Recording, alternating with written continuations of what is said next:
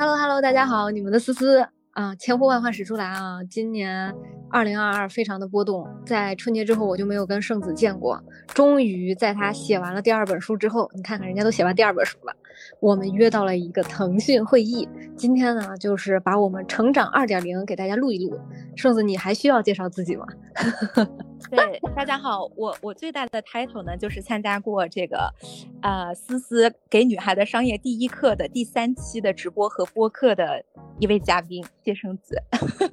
我我上次在朋友圈发了，我说我我这周准备跟圣子一起录播客，下面真的人山人海，我感受到了什么叫内核的凝聚力。我最近也真的在思考这个东西，嗯，我觉得浓度非常的重要，绝对值根本不重要。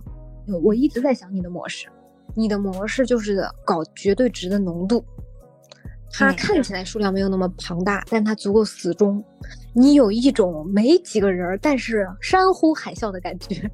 天呐，没 不，我的意思是从绝对值上来说，就是你的活跃度其实是赶超很多头部大号的。天呐，思思，那个首先我是没有这个模式这个概念的，其实。我发现所谓的模式呢，它不是设计出来的，它其实就是由于你的风格慢慢的走到一个状态，然后它是由别人观察出来的，其实是由你观察出来的。你是我的模式之母啊！就是今年跨年的时候，不是你在跟我启蒙一些关于这种东西嘛？我是想说，这个东西其实真还真不是设计出来，不是说我在一开始什么都没做的时候就说，哦，我这个人就适合走浓度，不适合走泛粉，那个是不知道的。对，它是一个你慢慢走到那个情况。然后你自己知道了，然后身边的朋友也告诉你，哦，是这样。然后我就决心把这个发挥的长板发挥的越来越长嘛。就哪怕是做影响力这一块儿，其实呃，有些人就是擅长触达更多的用户，有些人就擅长用让接触到你的人就是再也不离开你设置的这个游戏。对，嗯，它还是有一些细分吧。嗯嗯，我们一样一样说啊，先汇报一下你小红书的战绩吧。我看你小红书已经开始做付费直播了，对吗？对对对，为什么面对思思有种面对投资人的感觉啊？这，因为我们逻辑非常清晰啊，我们没有那种姐妹哈拉说，嗨，最近怎么样？在酒店隔离的还好吗？三块梦龙看你都吃光了呢。是这个，只要思思有一句这个跟我打招呼，我就知道接下来肯定有两三句实事儿要砸过来了。他从来不会闲着聊天，对。呃，小红书是这样的，我开了那个专栏课，然后呢，它就是一个晚上一场直播嘛，所以它的交付期非常非常的短。呃，然后当时我其实也没有预期能够卖的这么好，其实它那个单价还是有一点点贵啊。天呐，这个都放在直播里说嘛，这种商业上的感觉啊，但是。对对，但是这个还是超出我的预期，包括其实远超出小红书官方的预计了。如果用一个数字来表达的话，你这三次大概卖到了一个什么量级？大或者是多少人？能不能用一个比较量化的标准？嗯嗯，其实大家都可以点进去看嘛，就是对，呃，量化就是一场直播营业额十万吧，也就是三场你大概卖了三十万。嗯，对对对对对，嗯，三场三十万很不错了，因为你在小红书应该是个五万左右，我搂一眼啊。对对对，底部博主嘛，四五万吧。对，嗯，也就是你远远卖出了你的关注量。你现在对于小红书这个平台怎么看？在你耕耘了一段时间之后，我们大概也有个两个月到三个月没见了。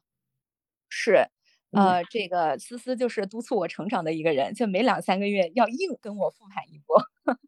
呃，小红书我大概卖的这个量级量化一下，我觉得，呃，是二十多万。二十到三十万知识博主的这个销量水平，嗯，而且都还是二十到三十万知识博主当中比较能卖的那一波。嗯，是的，我觉得小红书这个平台粉丝非常的精准，呃，上镜类女粉，我精准系上镜类女粉，然后非常非常的精准。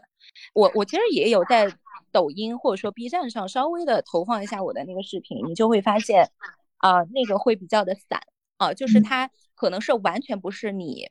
视频的内容的受众的这一波关注到了你，但是我觉得小红书其实是非常适合我的，这是第一个。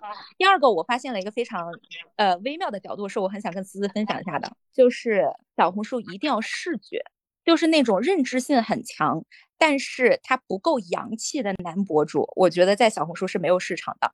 我我就这个就不举名字了啊，就是很多很有干货，嗯，但是他在小红书的平台上如果显得不够洋气、不够视觉、不够 visual 吧。所以我我觉得它是不符合这个盘子的调性的，所以这样就给了我一个很好的一个细分空间。啊，就是我比那种真的强认知、完全只认知的人更 visual 一点，更视觉一点，但比很多呃视觉的或者说洋气的博主又更认知一点，所以这个就还还挺适合我的。我个人的感觉啊，就是你在打一个差异化的竞争。为什么我去问你小红书这个话题？就有几个数据，我想跟你呃分享一下。一个呢，是我昨天晚上跟我一个大厂的朋友打电话，嗯，说他去年同比他的现在算 Q 二了吧。去年同比，他 Q 一加 Q 二大概花了五百万的预算，然后呢，呃，截止到今年，他那个部门因为是大厂很爱花钱的部门啊，只花了四十万，市场投放费用锐减了百分之九十。第二个是昨天晚上他告诉我一个信息啊，就最近比较闲嘛，他就在北京的 M 森公司跑了一圈儿，嗯，跑了一圈之后发现，像司空裁的只剩两个人了，还有一些大的 M 三公司直接要下三百人。这是我昨天发了一条微博，就在说这是史无前例的。从一四年到今天二二年，从来没有一天 M N 是赔钱的，就大家都是扩张扩张，签号签号签号。史上第一个转折点是因为上海的影响，然后普遍的新消费品的那个信心势头都不足嘛。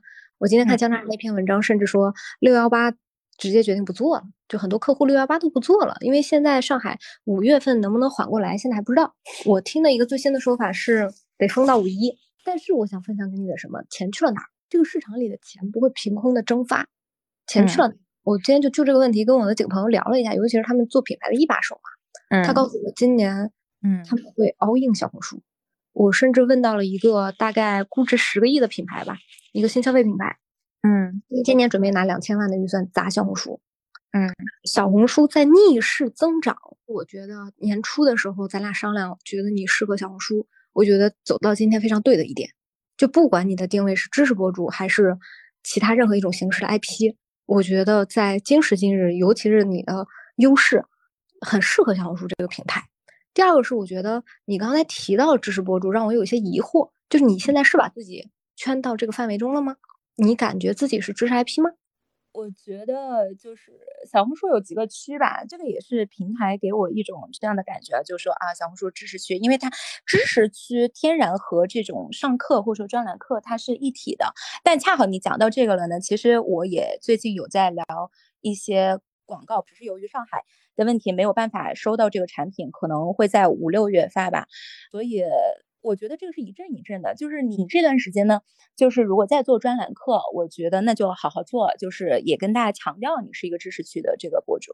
那如果说体量再更大一点，那我的内容更多元一点，其实可以随时转的嘛。这种东西倒并不是说你就很很难去改变啊，就是你在开始接一些广告的时候，你可以在。转成 IP 一点，比如说这段时间我就主讲职场，那你所有的内容都是围绕着职场，然后围绕着专栏课，然后不断的去跟大家强调，哎，我是一个畅销书的作者，我是一个知识区的 IP，嗯，主要是这段时间啦。明白，知识 IP 或者是我们所谓的知识博主，会是这一波时间的趋势吗？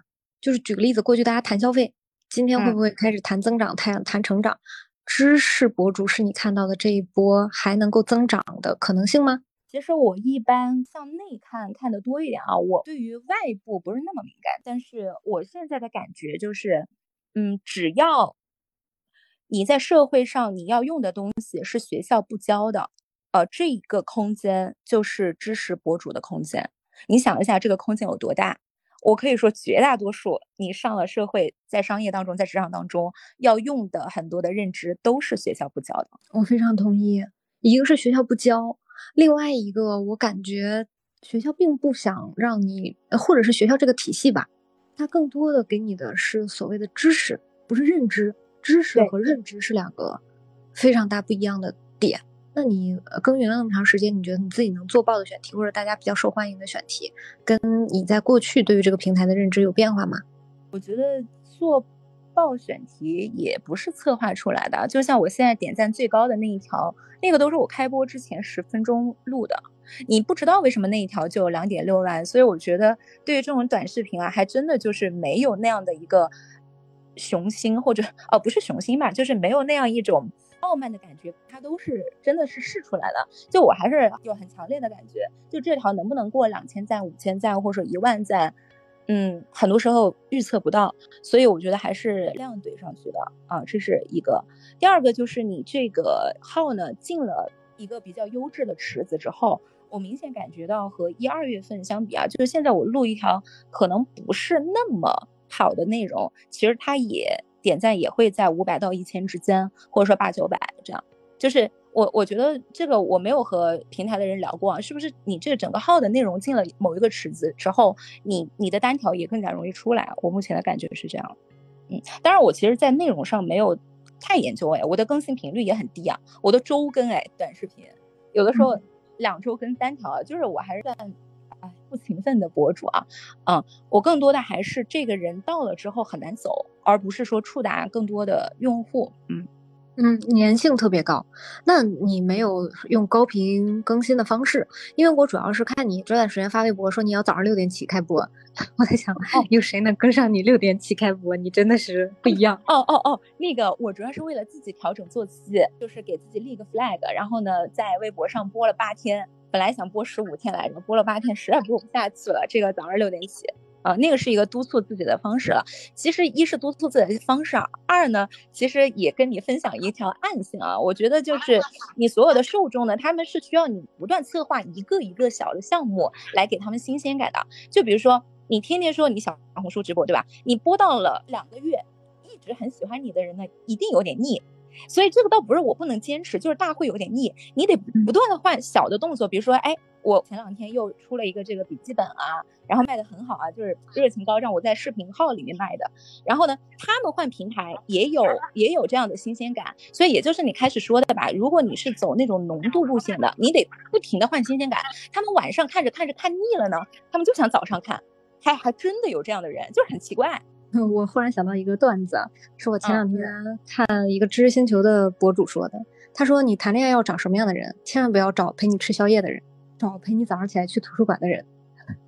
如果你们俩在一起就是一起堕落长肥，那其实你们的感情很快会烟消云散。但是呢，如果你们俩感情是一起成长，那你就是千千万万。”我我我也跟你 update 一下，我为什么最近在思考浓度这件事情？因为我也算是开了我的知识星球，因为我我写书是用另外一套打法嘛。第一个是你看到的，我是包着酒店在写，但但是因为偶尔偶尔有直播，酒店的那个信号不是特别好，我直播的时候都会回家来住。然后我在酒店写，一个是没有人能够找到我，就是我能更沉浸的把这个东西写出来。因为作为我的第一本书，嗯，你要复盘你过去的经历，还要给方法论，因为我不是一本纯故事书，还是很多的干货和方法论的。尤其是关于 IP 个人 IP，其实你是需要一个很大的信息量的输入，然后把它梳理。所以在这过程中，我我现在进度大概写到六万字，但实际我改就改了六万，就是我是白天写，晚上改，然后白天再写，晚上再改，然后中间处理公司的一些事情。一个是全情投入的酒店式写作，第二个其实是付费式写作。啥意思呢？就是我开了一个知识星球，然后在这个知识星球当中卖了，现在是小五百个人了。我每天会在知识星球里更新三千字，大家可以给我提修改意见，哪里没看懂，然后我就在下面补充回答，然后把它再更新到新书稿里。也就是我所有的早期用户看的是一点零版本，我在他们的参与过程中会改成二点零版本，最后因为初稿完成了之后会再改一轮嘛，那到时候买这个书的又变成了三点零版本。最爱我的会为我花钱的人，他们其实是参与了这整个过程。因为我在想的一件事情啊，就是作为一本新书，有再喜欢你，有多少人拿到手会翻呢？我我就同理了我一个场景，就是我的那些好朋友，像你的无界成长也在我家，但是我可能就翻一翻，我不会每每篇每个字一个字一个字的看。但因为你没有熟悉内容，你就不会做推荐，你很难给别人做推荐。你看完的东西，你一定会推荐，因为你为他付出了时间。但是你没看完的东西，你大概率不会，嗯，被别人种草。因为我之前做书嘛，书的打开率不到百分之十，因为一本书买回家百分之九十人是不看的，所以其实对于我来说，我的第一本书的口碑传播也很重要嘛。那我现在用这样的方式，相当于把书里的内容拆成三千字，每天看，每天看，每天看，我的用户没有压力，同时他还能为我付款，同时还倒逼了我写作。就是我每天不更新三千字肯定不行，就是我昨天晚上更新大概是一点半更的，就是哪怕今天到一点半了，我我只要没更完，今天就不算结束。我觉得这是一个对于我这种可能要一般一边上着班儿，事儿又比较多，但好在我觉得给了我一个时间窗口，就是这一个月，呃，为什么开头跟你说 M C N 的事情？我核心有两个感受，一个是 M C N 整个的行业也在洗牌，但其实对我们这种高强度内容输出的人来说是利好。我说这个也不怕被骂啊。这两天找我的客户更多了，更多了。本身我们可能公司的体量不足够大，所以找我们的客户就是那么些。嗯，他在这个时候依旧看到了我，他知道跟我一起做事情能够有好的内容产出。比如说前段时间我们接了交运师的广告，交运师特别有意思，他的 agency 和客户都在上海，每天一边抢菜一边跟我对细节。这其实过去是很难想象，因为你全部都在线上操作嘛，然后又卡了一个非常紧的时间，大概一周交的活儿，非常紧。所以就是我们能在这个时间档口下还能够保持一个保质保量，然后生产内容，所以其实也是反向的给了这个市场一点点信心吧。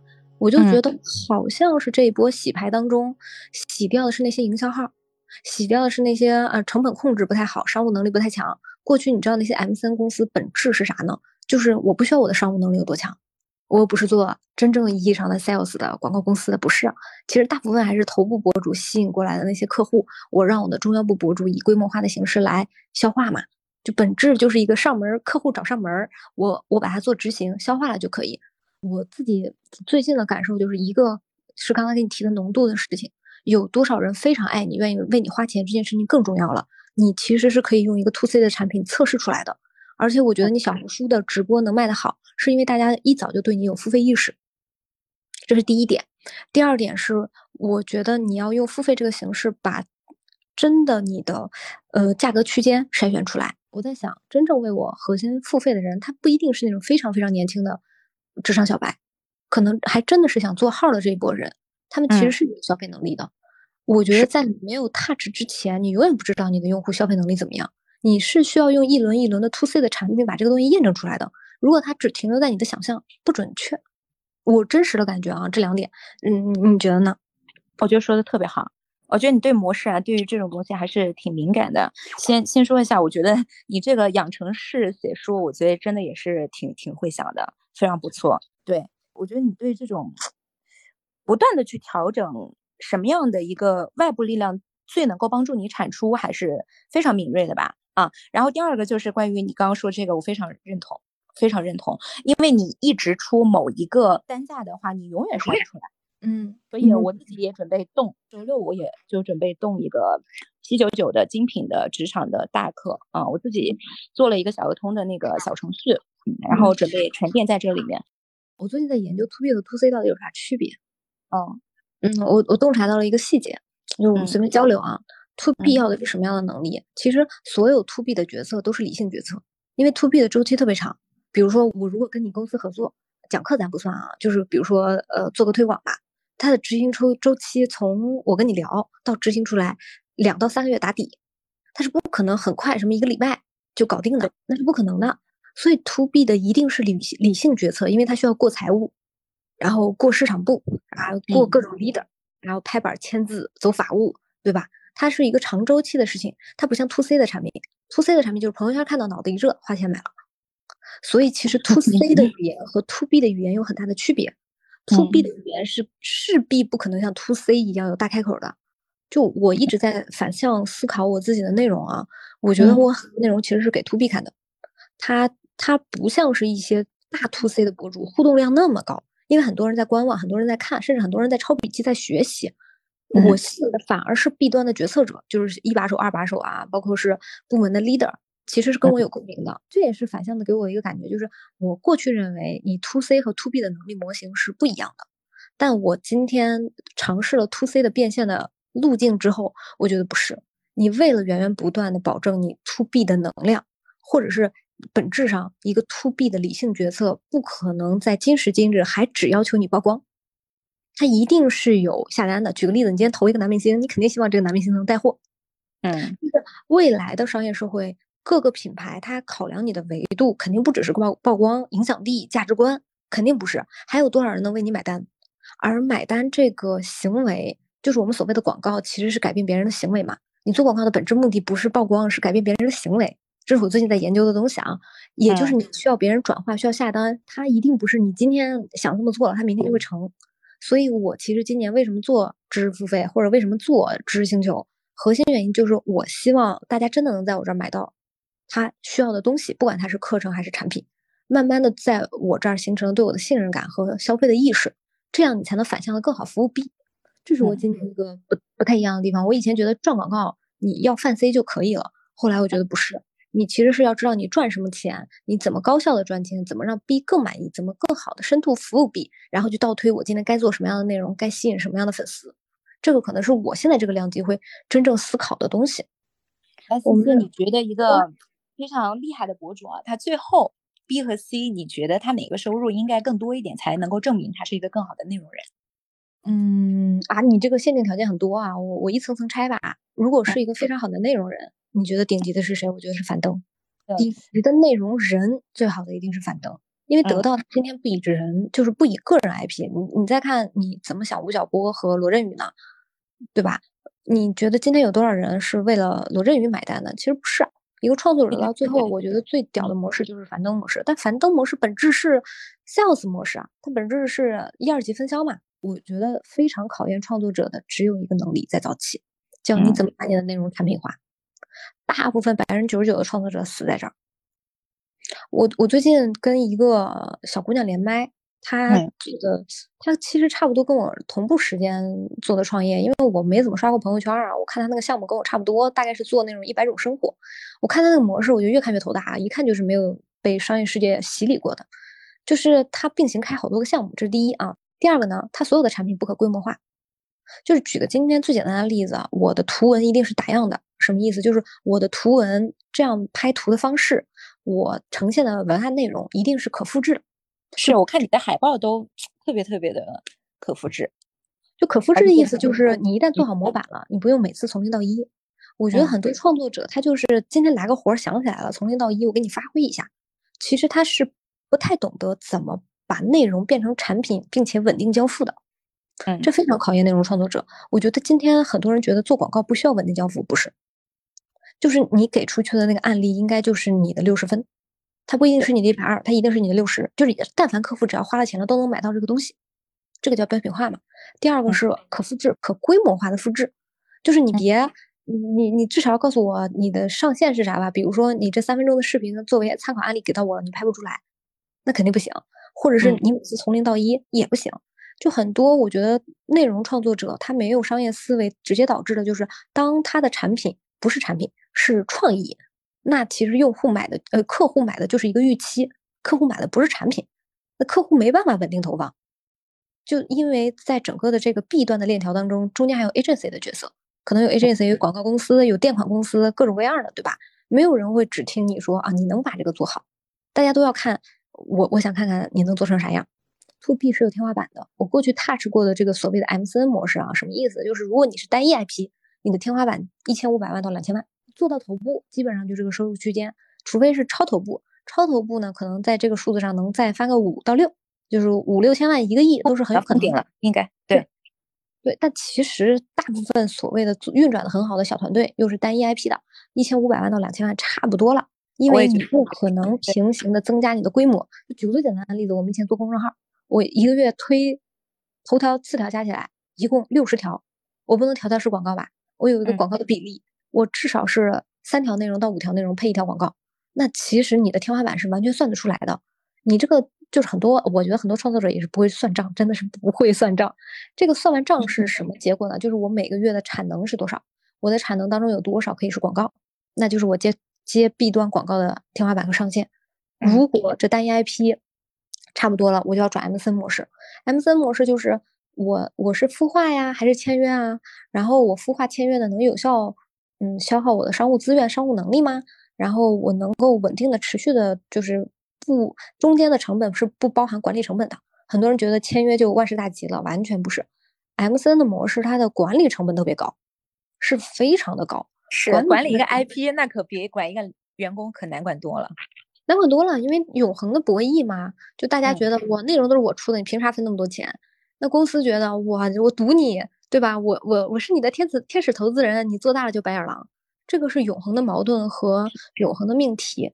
嗯，所以从这个角度上来说，我觉得，我觉得流量变现和 IP 变现完全是两种。我觉得 IP 变现的 To B 和 To C 都更好。流量变现的 To B 和 To C 都很薄，就是嗯，比如说流量变现的 To B，那就是营销号，对吧？然后 IP 变现就是我就是要你这个人。我昨天还看了一个抖音的账号，叫什么“五十岁姐姐在创业”，大概是这样，五十岁女人。对，那个账号我也看过。对，她肯定不赚钱。就是你知道，过去我看过几个访谈节目，都特别喜欢抄我的模式，抄完必死。就是他们没有算过来一笔账。我核心本能打平，不是因为我是一家制作公司，是因为我是一家 IP 公司。我做了一个 IP，通过这样的形式来做内容，内容只是我的，就是或者是我的壳子。看起来是纪录片，但实际上是 IP。我赚的是 IP 的钱，我赚的不是制作的钱。你像那种采访节目，它没有灵魂的，就是今天你踩我踩他踩，如果没有镜头里出镜的那个人，没有那个 IP，都一样的。大家拼制作，制作是什么？执行的钱，对吧？执行的钱都是小钱。就是凡是我，我觉得有一个，有有有一个在这个链条上的，嗯，上下游吧，上下游关系都搞明白，越偏制作越是下游。越偏创意，越偏流量，越偏 IP，越偏灵魂，越往上，甚至再往上就是品牌嘛。那品牌是什么？品牌是所谓 IP 的合集嘛，就是你的共识嘛。所以我是会觉得，既然品牌把钱花在你身上了，肯定是 IP 的带货能力要比流量变现的能力强。流量变现是啥？就是我今天推一个东西，你也甭管我是谁，你在我这个渠道拿到了更低的价格，你就在这买，但是你并没有所谓的信任的背书。所以你肯定中间的损耗是极大的，就转化率低嘛，就是所谓的我有一个五十万的账号，但这个五十万的账号没有 IP，我只是有五十万人在关注我，我今天推一个产品，我能卖掉多少？和比如说圣子，你只有五万的粉丝，但是你能卖到三场直播三十万，这肯定是天差地别的，因为很多人冲着你的人来的。所以我觉得上一个阶段还是流量变现的打法，就是我搞流量，搞流量，搞流量。这个阶段完全不是了，这个阶段就是以信任为主，我跟着你这个人走。所以其实是比较考验创作者的，说实话，比较考验创作者的全能。过去你搞好创作就行了，你的很多业务可以交给 M N 公司，你的很多业务甚至可以，对吧？跟别人合作。但今天我觉得，尤其是在知识 IP 当道的情况下，你得从上到下，你得从里到外，你得全包。哎，我非常认同。你知道，就是我现在很重要的一个感受是，你刚刚说的这个从里到外，我有非常非常。认真的听你说的每一个字啊，就从你最后落点的这句话说，呃，从上到下是因为运营也是有灵魂的，它的海报也是有灵魂的。刚刚和你打电话之前，我还在，因为我想出一套这个职场这丛林的大课，那这个海报到底是用一个豹子，用一个狮子，用一个老虎，还是用我？那根本就。不是说哦，我要出这套课，到时候只有我出镜，我来讲课，你就可以丢给一个完全不熟悉你的团队，或者说这种团队去做。就是就是因为它的每一个细节，包括这种社群的运营，它都带着很强很强的 IP 感，而且手下的每一个人的讲话，呃，就是要带有很强的。IP 的风格，他会觉得这个是一整套的东西，所以我自己在整个的 sales 的过程当中，啊，包括推广的过程当中、运营的过程当中，就以前我没有这么上心啊，我会确实觉得这两个月我还是感受很多。以前我可能只对内容会有点感觉，就运营的每一个细节都要充满灵魂，每一个细节都是一个让他们爱上你的理由吧。所以我自己最近的海报还专门找了画师啊，不是设计师，就是手画的那种。话，因为我发现我的受众他就很喜欢这种动物，狮子、老虎、豹子的啊，所以对非常认同你刚刚讲的这个最后一点啊。但是呢，我自己会觉得，在我管所有的事儿的过程当中，运营的过程当中，很多节点的过程当中，思考模式的过程当中，它对于我的这个内容和创作的那种那种表达欲啊，它是有所损耗的。所以我自己在这两个东西当中一直在找一个平衡。啊，这是真的有有损耗。就是当你要去看量的时候，当你呃要去思考一些商业模式的时候，对于我那种出大段的文字或者说出大量的观点，我会觉得比我去年稍稍稍弱一点。嗯，对我刚才我就举个最简单的例子吧。我在卖知识星球的时候，第一个周末是我自己卖的，嗯，我带着我们的运营，大概在一两个群里一起卖吧，一个周末卖了十五万。就两天，不错，很厉害，嗯。然后第二周就是让我们自己运营跑一遍，他几乎是复刻我的话，但他不懂节奏感。然后呢，对，用户一眼就能看出来，就是大家就不信，就只能说别人因为你的内容好买单，他还知道那个背后的人肯定不是你，或者是只要你不说话，我就不信，我就不买。就是这种运营的感觉会充分的体现在你的数字当中。是的。我我不知道你是怎么去带手下的运营的。我现在花了很多的时间跟我的两个 full time 的运营吧，就是讲了很多的价值观，或者说我最终想让这套课怎么样啊？我说，呃，对于这个数字的感觉是什么样？什么时候应该 push？那什么时候又应该轻松？我会发现沟通成本很高，但是 我觉得找到对的人还是很重要。所以我觉得，我觉得如果是做这种 IP 的精细化运营啊，就。符合你刚刚讲的这套逻辑啊，就是你任何一个部分都不能让受众感受到这种不真实感和这种很强的运营感，都要感受到是你的人、你的意志、你的理念在做每一个物料，在做在讲每一句话。我觉得这个是真的要花心血的，就是。我的心血，团队的心血，大家对某一种东西的认同，然后呢，它需要有 SOP 的成分，但是它又需要有非常非常用心的一个成分。我觉得这个是一个难度。我在想说，我我我要花这么多精力去去这样粗单或者说承担的话，那那我还要带两个人，还要带五个人，还要扩大的时候，这个肯定在某一个。时刻他就做不到了，或者说可以做到，但是我又要花更多的心血。当然我还没有想到那一步啊。目前我的感觉就是说，他会要花很多的精力，然后啊让这些运营去懂理念上的东西，而不只是运营上的东西。啊，你说这个节奏点，我我完全懂你在说什么了。就是比如说他怎么发朋友圈，怎么去跟大家交流，然后他不能是一个鹦鹉学舌，他还真的是要对。呃，我最终想达到的那个终局，或者说我心里是怎么看待用户的这个东西，有一个几乎等同于我的理解，他才可以做到。非常同意。其实我带运营团队带的也极其痛苦。这极其痛苦是什么意思呢？对，就是我觉得运营是在干一个什么活儿？就所谓的运营或者 IP，它本质就是在做菜谱，它不是在做菜，它是在做菜。啊，是是是，对。做菜谱的能力就是你知道这个炒这盘菜所有的执行步骤。但你要把菜谱写出来，你要保证你的人最次能把这个菜炒熟，嗯，而你知道做运营就是一个变动的过程，就像培养厨子。我我我这段时间我我有一个很喜欢吃的云南菜叫一做一忘，他在北京开了几家店，每家店口味不一样的，同样一道菜，因为它不是中央厨房的配送，当时他老板就是那么跟我说的，他说思思你要做一个选择，就是如果是中央厨房，我能保证味道一致，就是是一个标品化的处理，到客户手上的就是这个味儿。但是就因为我没有用中央厨房，每家店的口味可能同一道菜，第一次吃、第二次吃口味都不一样，但那就是人做的。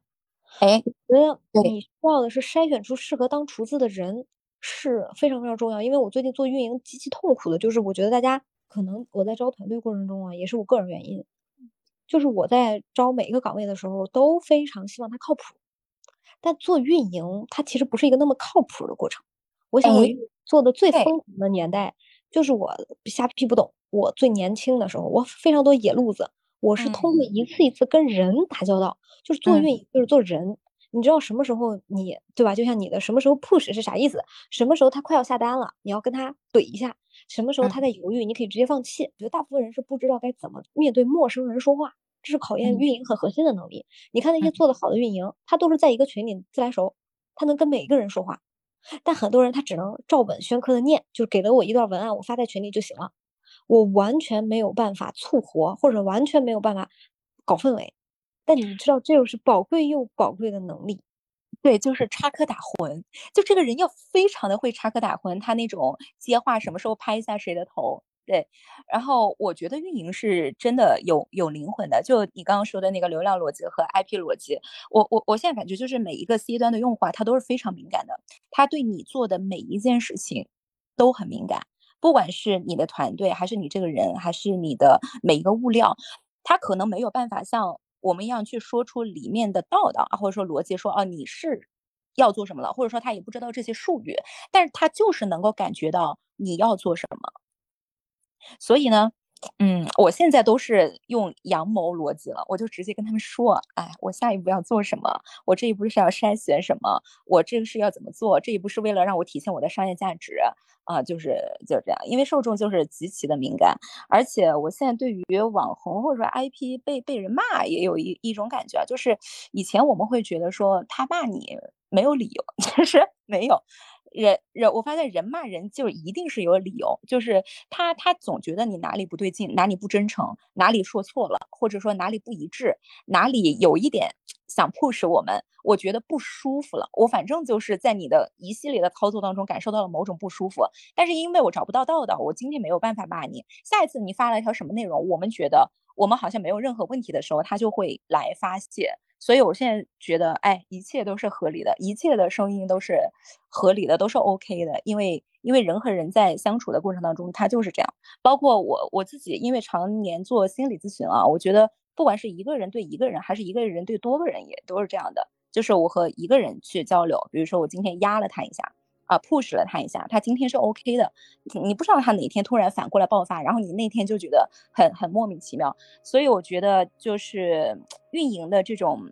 灵魂感很很很重要。然后呢，刚刚恰好你也说到我什么早上六点起啊，但是我这这说了几点起呢？然后我又起不来了，然后又经常变这个计划。我觉得是不是恰好歪打正着了一件事情，就是我的所有的操作它都带着一种。小小的不靠谱啊！当然，你大面是要靠谱的。那种小小的不靠谱在于，有的时候我说今天要直播两个小时，但我那天就真特累，我四十分钟就下了。我是不会强迫我自己的。这种小小的不靠谱和波动，让他们感受到了一种一种一种真实。所以我目前觉得我的这一套操作吧，在我现在这个体量还有一个空间，但是什么时候是？啊，下下一个空间就是它要更更加量产的时候，我就不知道。我觉得我现在还没有触到我这个精细化运营或者说这个浓度的顶呢。我这个浓度我还可以往上怼，这个是很强的一种感受。我觉得至少还有半年吧。同意，我觉得至少，嗯，在这个阶段至少还有半年。我很感兴趣你中间提到的一个话题，前段时间也是跟别人一次直播，其实我完全能够明白一些创作者为什么不敢面对镜头。你知道吗？大部分人从小的训练是讲假话，是虚伪。就是你小时候从你写作文开始，老师教你就是歌颂祖国。其实你小时候受到所有教育都不是你可以讲真话，而是你需要骗我，你需要虚伪，你需要，你需要对吧？对，你需要讲那些场面话。但大部分人镜头一打开，他只会讲场面话。哎，是，而且我现在发现啊，直播这个事情是最拉信任的。为什么？因为所有的作品你都可以剪辑，你都可以写文稿。你像抖音上有很多那种爆的文案啊，一个女生然后在那说话，可能我们会很敏感，我一看我就知道她这种讲话状态文案肯定是别人写的。但是观众呢，其实不是那么的敏感，就是如果他不是做我们这一行的，你知道我在小红书直播有几次来，从直播广场来了一个人，他说，哎，我第一次看到这个直。播可以比作品讲得好的人啊，他就说我，所以说一般是什么样的？就是一个 KOL，他的作品会比直播会更强。所以，但是直播为什么真实？因为你装不了，很多时候那个话递给你了，很多时候那个评论递给你了，你得当下实时的去反应。我觉得那个代表你最真实的一种呃观点的水平，或者说一种能量值的水平，一种逻辑的水平。嗯，作品还有距离，作品还有距离，因为直播是在无限模拟线下。直播对无限模拟线下有道理有道理，对我我觉得直播是这个样子。一方面我很认可你刚才说的，就是做作品它需要的是编辑巧思，对，嗯，所以大部分人是需要剪辑的，他需要剪辑才能呈现出那一秒钟的美好。但直播型选手或者直播型打法，我认为更适应这个时代，因为它才是人的逻辑，因为大部分人的人生没有被剪辑过。我今天说什么？我今天是对你笑了，对你哭了。我今天跟你的所有的表达。都是很及时、很即兴的，所以它离人更近嘛。对，然后我觉得可能就像你说的，你得二选一。你如果更偏直播型，你就要让你的即兴扩到最大；你如果更偏作品型，你就千万别出镜，别对着镜头比一比。是，你你会发现有分差，对吧？对对。呃，然后现在其实你但凡看过总结直播的干货，大家都说直播最重要的是情绪，对吧？嗯，情绪最重要的又是什么呢？就是你还是天生的喜欢跟人交流，喜欢跟人讲话。我觉得这个很重要，因为我也经常看抖音的直播间啊，就是我还是能够感受到有一些擅长直播的人，他不是那么享受直播这件事情的，就他还是只是在用直播卖课。就但是我是这样的人啊，就是哪怕我现在不再用直播做任何的商业化了。我那天如果真的累或者真的不开心，我是愿意开直播的。就是我觉得你是不是一个这样的人会会很重要。我觉得你也有点这样，就是就这样的人是吃直播这这碗饭的。就是他哪怕没有任何的商业逻辑在，而且这个情绪并不指的是一种很高亢的情绪啊，有的时候是一种很伤心的情，很伤心，或者说很烦躁啊，或者说很提不起气儿的一个情绪。然后他能够看到你的表情啊，或者说你的状态，或者说你和直播间的一个互动啊，我觉得这个是。然后我确实觉得这个直播这个事儿，哎，我现在是看到更多人入场来，就是怎么感觉就越来越多人开始做直播这个事儿。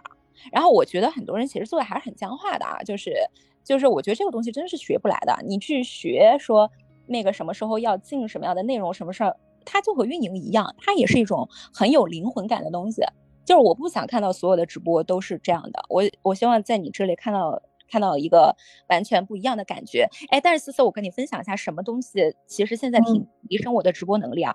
你可以去看一下那个早年台湾的一些综艺节目，要非常早年，或者说 TVB 的，还有大小 S 的那些，因为早年有很多综艺呢，它就不是录播。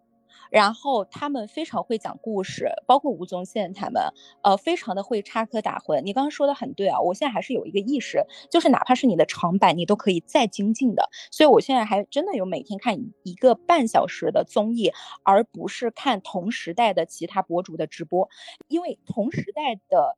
其他博主的直播是每一个观众都可以看到的，既然他们都可以看到的，我学到再学到我直播间就没用了。所以呢，一定要是一些别人不看的东西，比如说我在 YouTube 上看东西，或者说非常非常早年的一些 B 站上的那些，他们根本就不会去看那个几千播放的综艺的视频。只有我从那个东西当中学的梗和学的一种状态，然后再挪到我的直播间里面。他们才会有新鲜感，所以我其实花蛮少的时间去研究其他博主的，但是我花了蛮多的时间去，因为你会发现现在变的只是载体，但是其实这种东西二十年前就存在过，就是那种未被剪辑的综艺，然后我在模仿这些台湾的艺人啊，就是他们怎么不是模仿吧，去学习如何把一件鸡毛蒜皮的小事儿讲的那么那个有起伏感。这种东西特别适合在直播里面，就是做所有的转场和所有的开篇，而且这个比干货的这种煽动性或者说情绪感染力要更强。由于我们都是这样大量直播的，就所以这种素材一定要跟得上，一定要跟得上你去输出的这个这个频率啊，所以这个就给自己提出了很高的这样的一个一个要求。这个就跟你分享一下，对，嗯，我是觉得你刚才合理拆解了什么叫观众缘。哦，对对对，你还有一本，你还推过一本书嘛，对吧？就是那个观众缘，在你家看的，我还记得。嗯嗯，我咋不记得了？这不重要。我想说的是，我我当时说的应该是《弱传播》这本书，《弱传播》里在讲现实世界和网络世界是互为颠倒的。当时是这个观点，就是所谓的网络世界里的观众缘到底是什么？我觉得第一个就是你怎么样克制你的优越感。很多人，尤其是大博主开播，他那个优越感喷涌而出。他那个优越感体现在什么地方呢？我就给你讲一个例子。我那天看到我朋友圈里有一个精英的直播，两个小时六个人，我当时就知道这场直播一定很烂。就你都不用想，就是很多人他其实不是为了做内容的，就是一场直播到底是内容还是花活，观众是能感觉到的。他那个留存肯定就特别短，因为你想两个小时六个人，平均一个人多长时间？就是但凡我最近发现是。只要一个话题三个人讲就不一样，你三个人讲，它就是降低了信息密度。一个人可以有来有回。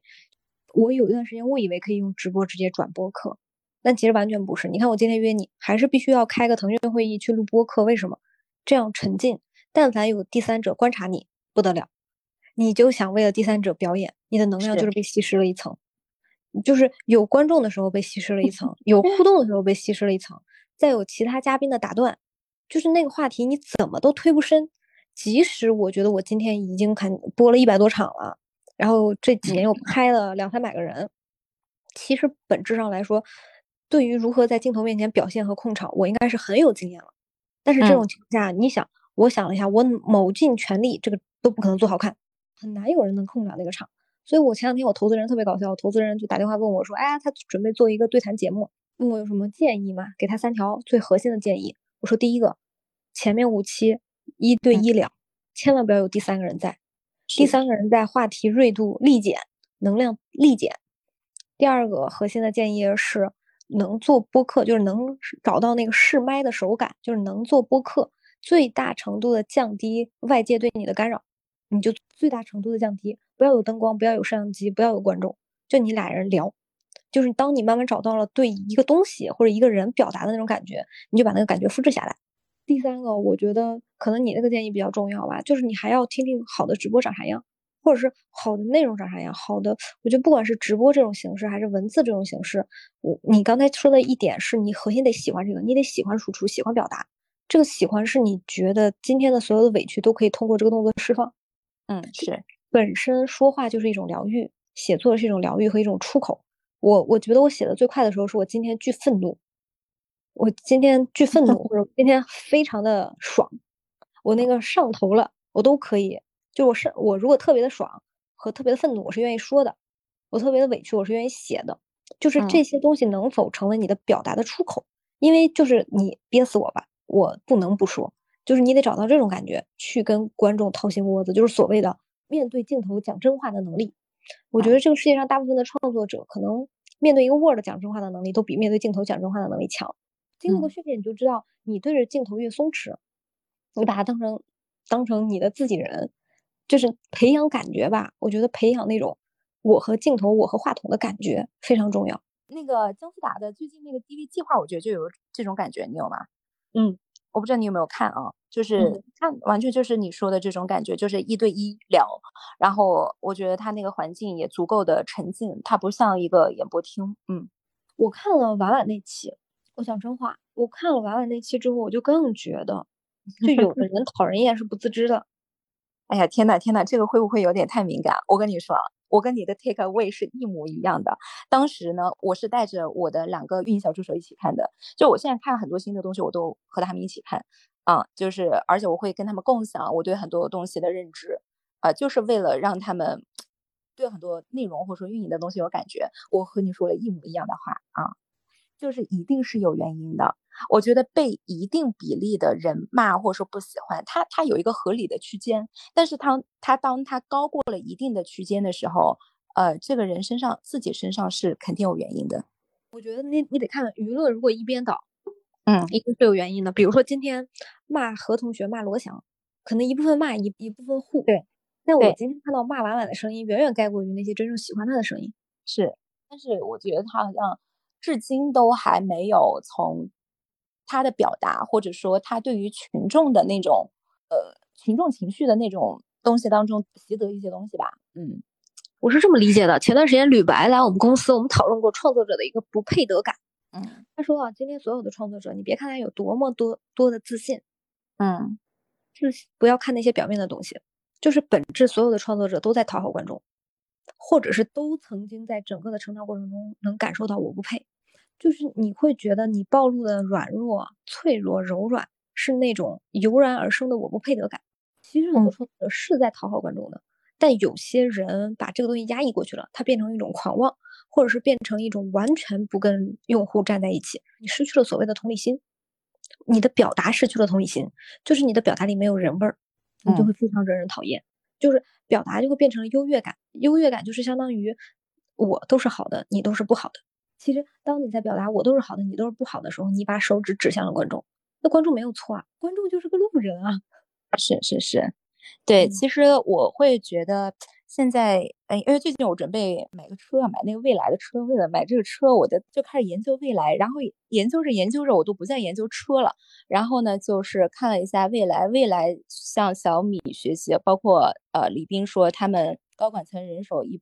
一一本那个匠心注入，就是呃星巴克的东西啊，我就会发现这大的品牌、大的企业家，他们真的很懂群众基础、群众情绪、群众意识，都不是粉丝啊，就是群众，就那种扎扎实实的和用户在一起、和群众在一起，他们也非常的理解宗教，以我的感觉啊，对，所以我觉得很多东西还是由于认知。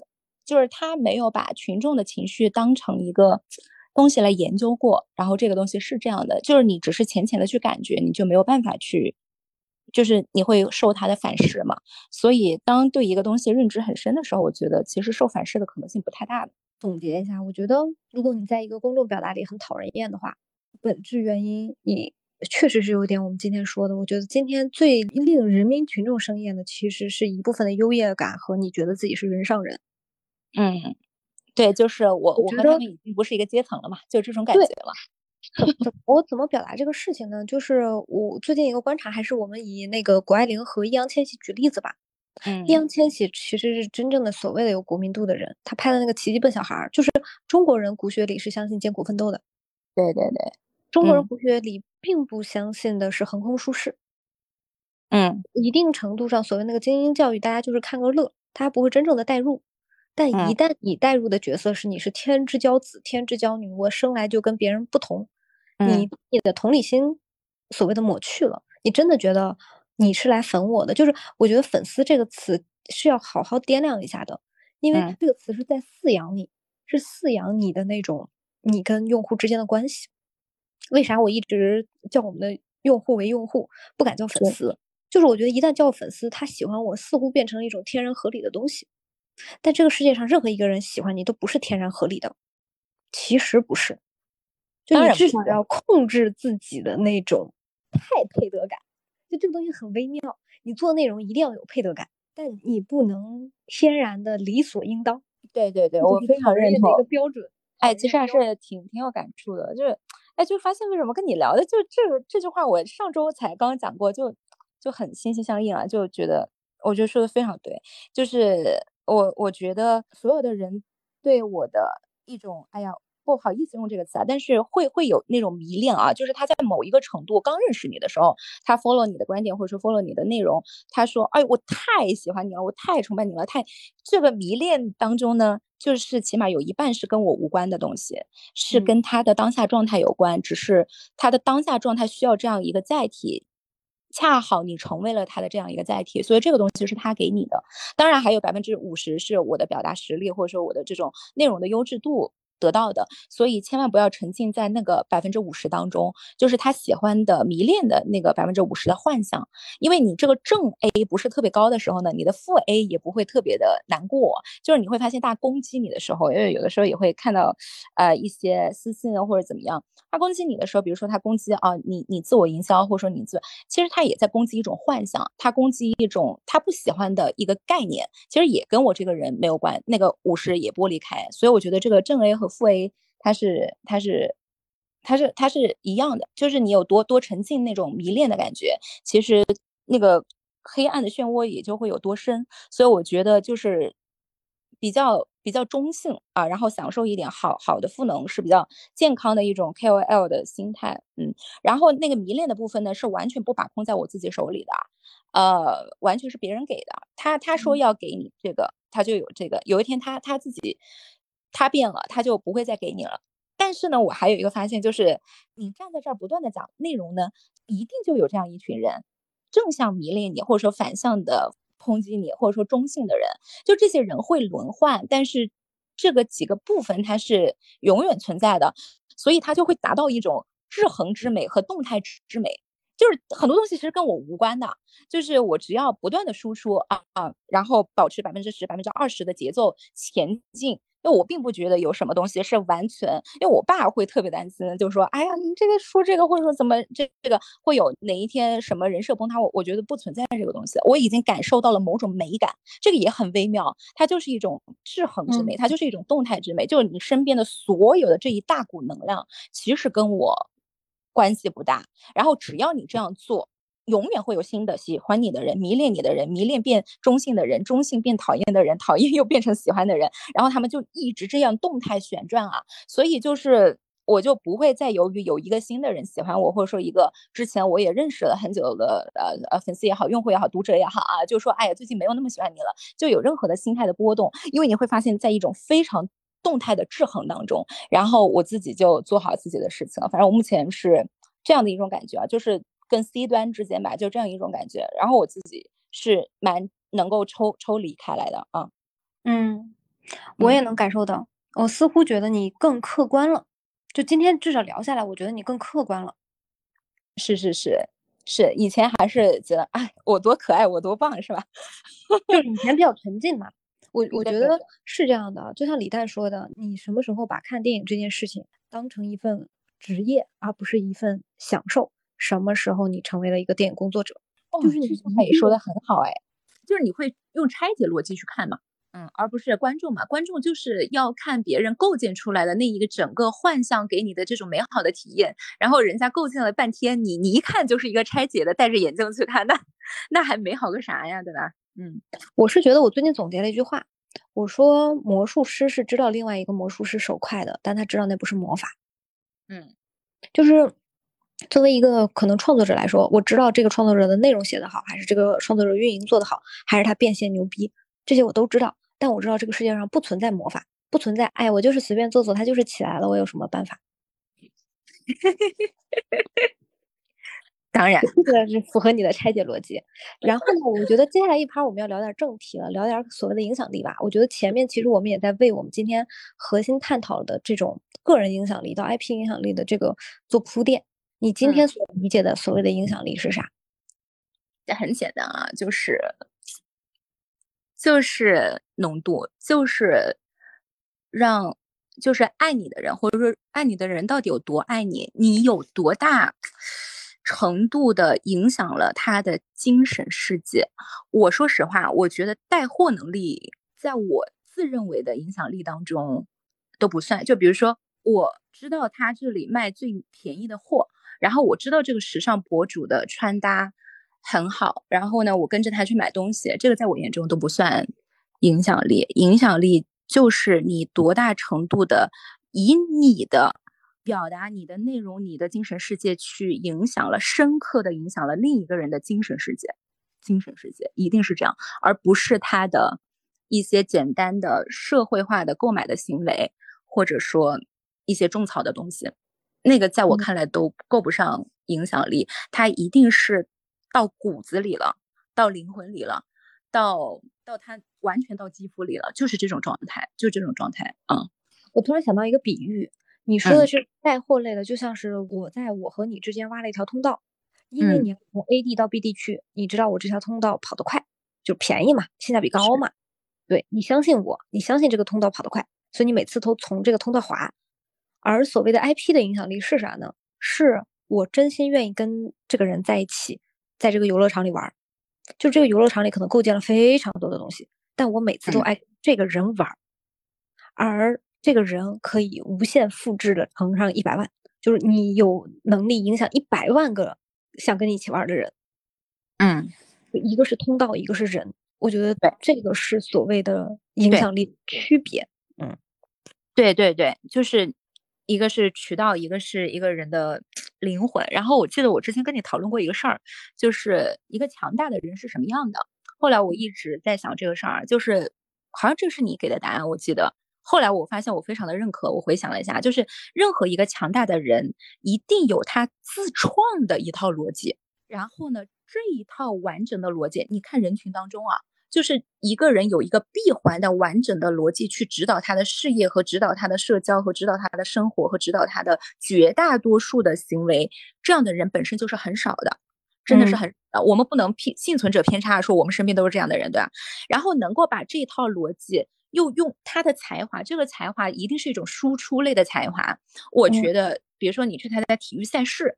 你看，我最近看很多的赛车手，你会发现，任何人啊，只要他做一件事儿做到了顶端，都一定有他自洽的那一套逻辑，他能够通过他的体育展现出来，或者说他能够通过我们拍摄作品展现出来，或者说通过他的写作展现出来，然后他能表达展现出来，然后呢，他能不断的。人和逻辑合一，就是你看到他做的每一件事情，说的每一句话都在强化这个逻辑，然后这个逻辑滚起来像一个漩涡一样，这个可能成为了他的商业，成为他的作品，成为他身边的人，成为他的风格。然后这个能量它有多耀眼，然后他转的有多快，他就会把一些人吸进来。只要他的势就是势能的势没有这么大，他就是会被吸过来，就会被吸过来。我觉得这个就是。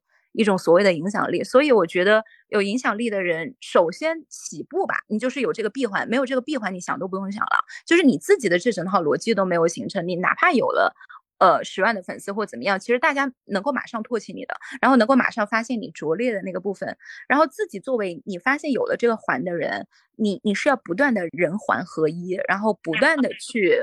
嗯，知行合一吧，就是自己不能有很多的不自洽。比如说，我跟用户说我要做这样的人，然后呢，明明天这件事儿呢又不符合我这个环的逻辑，就一定是在造孽，一定是去丧失你的这个影响力的。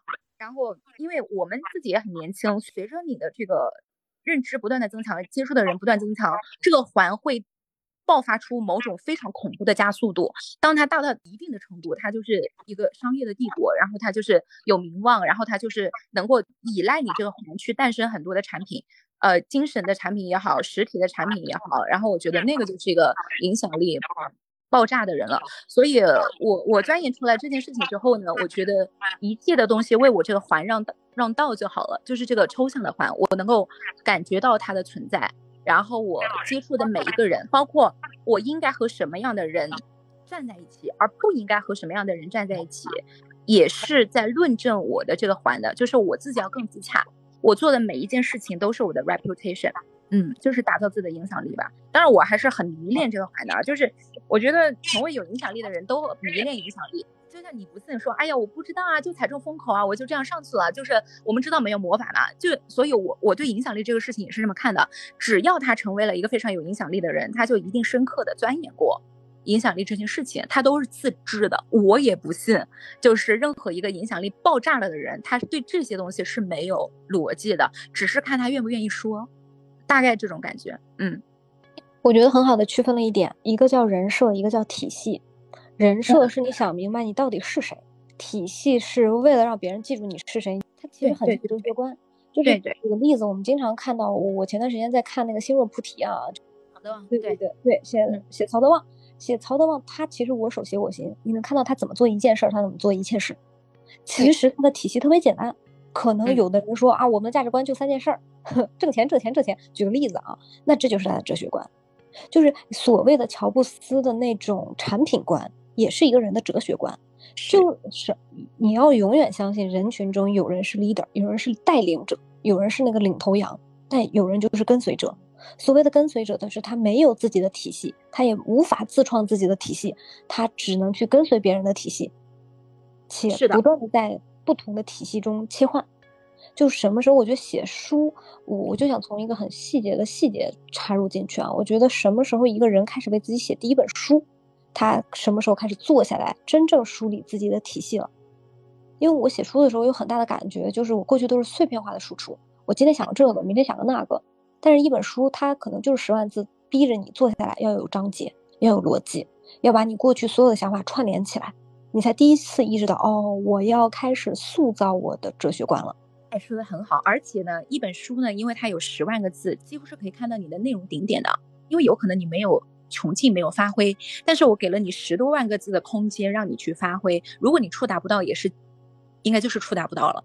不要说是时间不够，呃，就是对吧？就是表达的边界就是思维的边界。所以我觉得书一是体系，二是能够看到一个人的思考的天花板。嗯，当然不可能每一个章节都很精彩，但是至少他思考过的很多东西，应该都是在这个东西当中，这个书当中有有有体现的。所以就是你会发现到现在，就是以前听别人说，就觉得这句话很装逼啊，就是说你最后比拼都是一个哲学观的比拼，我觉得是真的呀，就是影响力的比拼，就是。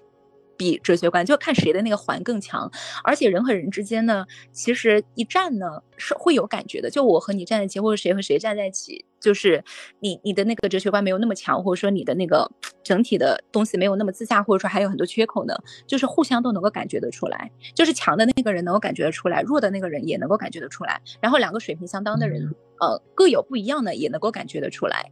对。这大概是这样的一个东西，影响力就是 fame 吧。我觉得用一个词就是，就是 f a m e，就是一个人的名望，而不是知名度。就比如说，你像王思聪很有知名度，对吧？我觉得他就没有影响力啊。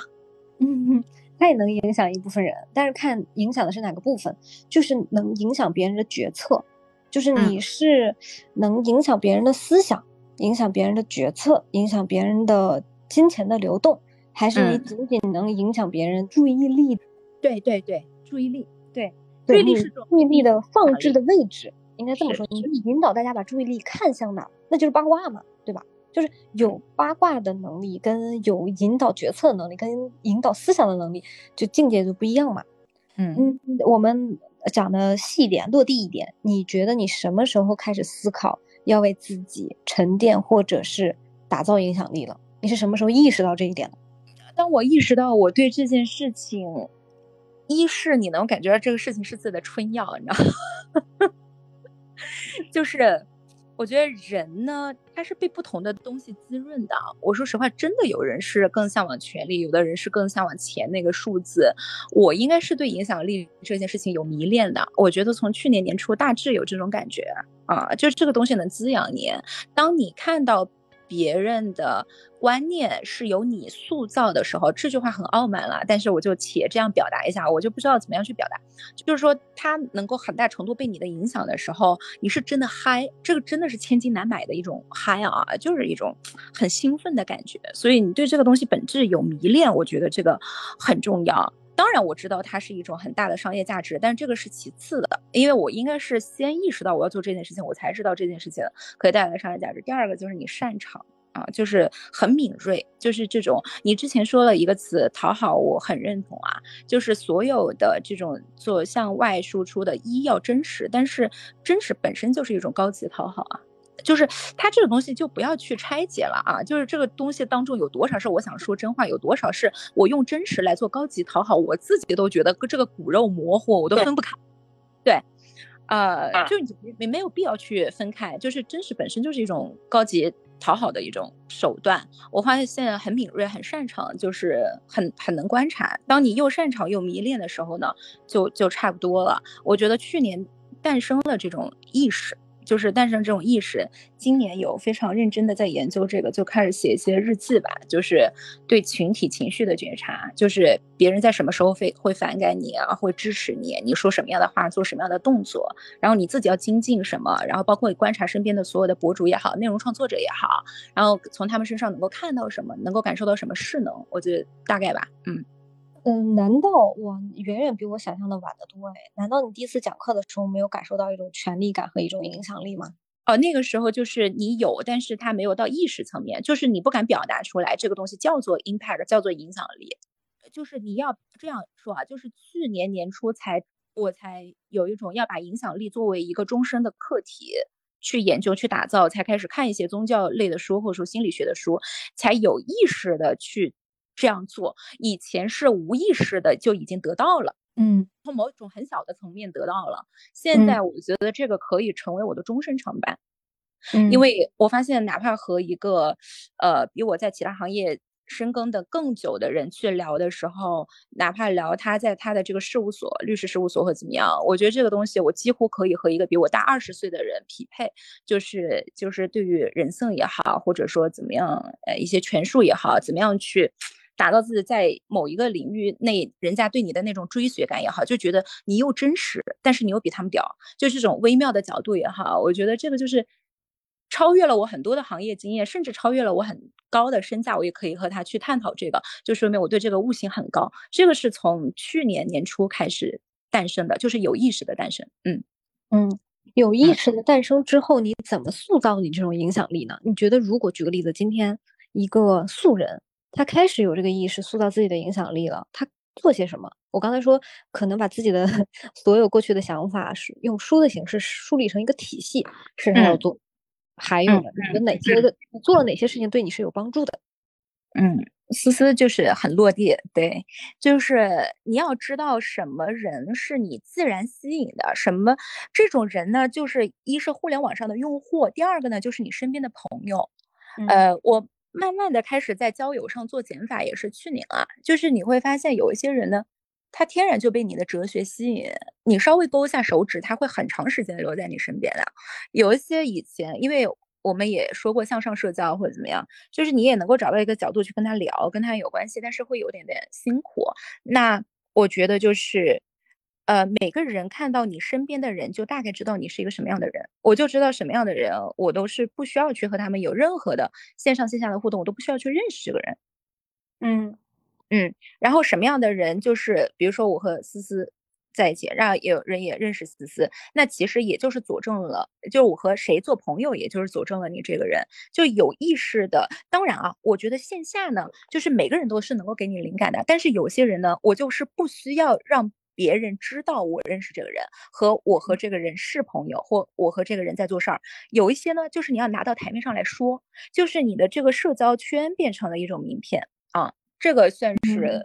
有意识去筛选，以前会更加杂乱一点。就是以前那个感觉，就是我认识很多人，贼多，就是这样的、那样的、那样的、这样的，我觉得不对的。嗯，就有一些人就可以筛一筛了，在台面上的可以筛一筛，然后你自己也不断的去强化嘛，就是你身边最近的这个五个人、十个人，嗯，然后我觉得就是每一天，每一天写点东西还是很重要。我自己还是挺挺写作的，就是。每天写十句你终身长板相关的认知，只写这个事儿。我只写对于群体人性、群体意识、影响力、逻辑表达，就只写这个事儿。你会发现，我对商业其实挺钝感的。嗯，我觉得我互补的一点在于，你永远在琢磨人性，我永远在琢磨商业。哎，就你在琢磨商业的逻辑，我不是在琢磨赚钱，我是在琢磨商业的逻辑。我懂，我懂，你是在琢磨人性。嗯，是是是。但是这个东西呢，因为有你这样的朋友存在呢，稍微讲两句，我就哎，我我就知道这个东西，我几乎就够用了。嗯，我觉得人的精力呢是真的很有限的，而且当你对三个东西敏感的时候呢，你的你不要觉得是对三个东西敏感了，你对三个东西敏感度呢都只有三分之一了。嗯嗯，浓度很重要，浓度很重要。所以发现我的哲学就是这样，我自的哲学就是这样，所以导致我的，哎，你会发现真的很有意思。当你知道自己的哲学是这样，所以就导致你的模式也是这样。对，是的。你觉得你的模式是什么？就是能量拉满。我觉得你是一个特别善于拉满的人，就是就是其他都不咋行，这一件事儿最近要做就把它拉满。其他不咋行，我要笑死。哎，每次被你这样讲，我真的很快乐，我不知道为什么。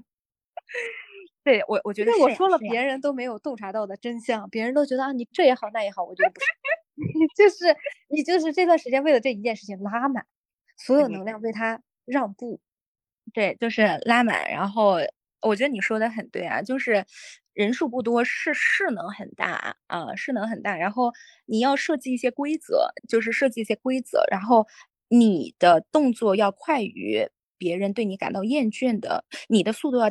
要大于别人对你感到厌倦的速度，因为我这里的老人特别多，嗯，所以你得弄新的事情，弄新的东西，弄新的项目，弄新的游戏规则。我到这个不是自我成长驱动的，是我能够感觉到他们的厌倦点在哪里，就是差不多，就是这也是一种手感，就像所有精于一件事情的人，就是打球对吧？有手感，打牌厉害的人有牌感一样，这这就是一种手感。我就在这个事情上我有手感，所以。我知道他们那个疲倦点快来了，那我就冷淡一下。这段时间还真不是我忙，就是我觉得需要冷淡一下。我不能做直播，我不能输出，让他们想我一下。哎，这个讲起来很渣啊，但是它就是一种手感。对，没错。我是什么时候意识到？我回应一下影响力这个，往回拉一点啊。嗯，我有一段时间频繁的要出去去，比如说公司去讲课，去某某某品牌呃新媒体部做个分享，去外面讲个演讲。我发现我不断的要打磨我自己的个人故事，在不断的打磨过程当中，我知道了，你知道我现在哪怕记者给我写稿子，一个记者坐在我面前，我就知道我要跟他说什么，就是他是是不以他的意志为转移的，他可能带了一个提纲来，但是走的时候一定不是带着那个提纲走。就我现在已经有一个能力，叫我今天看了这个媒体，我大概知道我会以什么样的形象出现在这里。嗯，我我最早甚至干过改主编稿的事儿，就是他他给了我一篇稿子，我重新给他写了一遍。然后发给他，他用了。就是你的能量和你的意志在你塑造个人故事这件事情上。所以我最近就发现一件事情，我讲真话，我不相信那些创始人故事，就是他只让你看到了你想看到的东西。就 我最终打了所谓的产品故事、创始人故事，甚至我们说的心若菩提，就是我找到了几个最符合我人设的点。我把无关信息都屏蔽掉，但其实信息是庞杂的，在真实世界当中，怎么可能有这么的跌宕起伏？你肯定是把高光和低谷拉满，让别人觉得有戏剧冲突，在这个两个小时的时间当中堆满。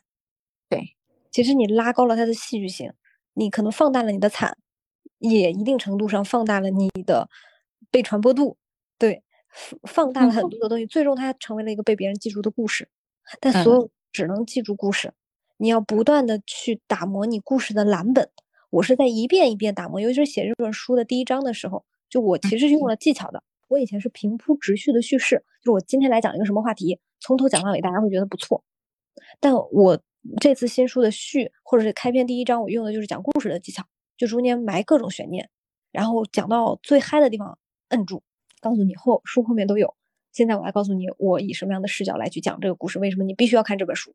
对我开始植入一些技巧的时候，我突然有一点通了的感觉，我突然再一次的明白，我在讲故事的过程当中，慢慢塑造了一种讲故事的能力，而这个讲故事的能力，最终有一天会放在我给自己做个人故事的时候。所以市场上传播的那些个人故事，你从那个故事中就倒推，他想让你知道他是一个什么样的人。是的，所以我才慢慢意识到所谓的影响力是什么。一部分是你刚才说的，你对于人的那种思想的改变，还有一种是你每天表达的输出的频率，还有一个是你体系的梳理。但它最终有可能汇总在你是谁这个命题中。你一次次向别人介绍你是谁，在在什么十分钟、半个小时。四十分钟，然后两个小时、三个小时，你在不断的用时间长度来回答你到底是谁这个命题。但你也第一次为自己打磨好一个你是谁的蓝本，就叫你开始正视你的个人影响力这件事情。嗯，我觉得这个总结很好。对，就是关于你的个人故事嘛，对吧？嗯嗯。很多人觉得那个个人故事是个人介绍，其实完全不一样。个人介绍很多，我看那种社群的版本就是我是谁，我过去干了啥，然后我今天能为这个群提供啥，那不是故事。嗯。嗯，故事要读出人味儿，就是你这个人的那个性格，包括你看，我们带着拆解逻辑来看，又 OK 了啊。就是当你在说这个故事的时候，他愿意展露的是他哪部分的缺点？哎，这个很说明一些问题。你愿意暴露什么样的缺点？早上六点钟起不来吗？不够自律的缺点，因为会放大他们对我才华的迷恋。它都是一个对均衡的东西，呃，人呢，这个人呢，又要有一点人性，又要有点神性，反正就是这这种味道吧。嗯嗯，那我们回回到我刚才讲那个话题，你我们第一次聊的时候，其实是在回答谢圣子到底是谁。我们有几乎一半的篇幅在讲你前半生的故事，前半生啊，好对，对吗？对对对。你在那次的讲述当中放大了什么？就是你今天回忆起来，在你讲个人故事这个蓝本当中，啊，就是《被讨厌的勇气》这本书流传的这么多，呃，这么这么广，《被讨厌的勇气》这本书很多人这么喜欢，但是我就没有看过，因为这个《被讨厌的勇气》我天生就有，大概就是这么一个事儿，就是 enjoy 被讨厌，就不需要看这个东西，与生俱来，确实是，嗯。所以，其实你整个的故事蓝本就是围绕着你是一个，即使被讨厌也充满勇气的人，女性，不是即使被讨厌，这个逻辑词不对啊，就是会从被讨厌当中找到一点点快感，就是喜欢挑衅别人啊，就是，对啊，就是没有人讨厌我不太爽，就是不太爽啊，真的就是讨厌它，代表着一种更高程度的关注啊。就是，所以还是要关注。你看，就是喜欢是一种很淡的关注，讨厌是一种非常高浓度的关注，就是这种浓度远超出于喜爱。所以我得到了我最想要的东西。你最想要的是什么？就关注啊，attention，就是在我身上留有足够多的这个注意力。包括我在亲密关系，一个人啊，就是一个一一些东西形成，他在所有东西中都是形成。我在亲密关系里也是，你说给我钱，给我资源，我都不是很在意的，就是他的注意力。啊，就是必须是我今天要挠他一下，他这一天都神魂不宁，我就爽了。这是一种不太健康的那个恋爱观啊！我那个心理咨询师还老说我说你不能老老想那个人家，这样的话你得不到一种美好的体验。但是这个呢是属于我很根性的，就很灵魂里的一个一个东西。嗯，哎，我我要说一句特别得罪人的话了啊！你说努努力的克制，别克制，那那我就不克制了。我要说了啊。嗯，我最近悟出来一个道理，嗯，就是这个世界就是质量大的影响质量小的。如果你的心理咨询师没有办法从这个角度来欣赏你的话，我觉得他是一个普通的心理咨询师。你 maybe 这是一个很贵的心理咨询师，maybe 可能他是很贵，但我并不觉得在绝对值上他影响的人足够多。我完全知道你在说什么，对，对，但这个就很遭人恨嘛，或者是 好像这变成了一种慕强和一种。我无法去表达这个东西啊，但我真但这是我的真心话。我觉得，但是你说的那句话我是非常认可的，就质量大的影响质量小的，势大的势能大的影响势能小的，就是这样的。就 how it works，就完全就完全改变不了这个规律。嗯，所以我在想的时候，有的时候那些人是不被理解的。就是这个世界上顶级的能量体，我认为就可能如果我们把每个 IP 都看成一个能量体，就今天你让我去臆测乔布斯，根本就没有什么坐下来跟人聊天的资格，我只能被感受，我只能被影响，对，只有被影响的份儿。人家说我在我在五十层，你在第三层，是 不是回到我们的第一期？对，乔布斯的感觉就是 Who are you？然后完全认同我，而且我接得住你说的每一个字啊。最近这半年，呃，两个月呢，我稍微有一点点相信了一件事情，叫做大隐隐于市。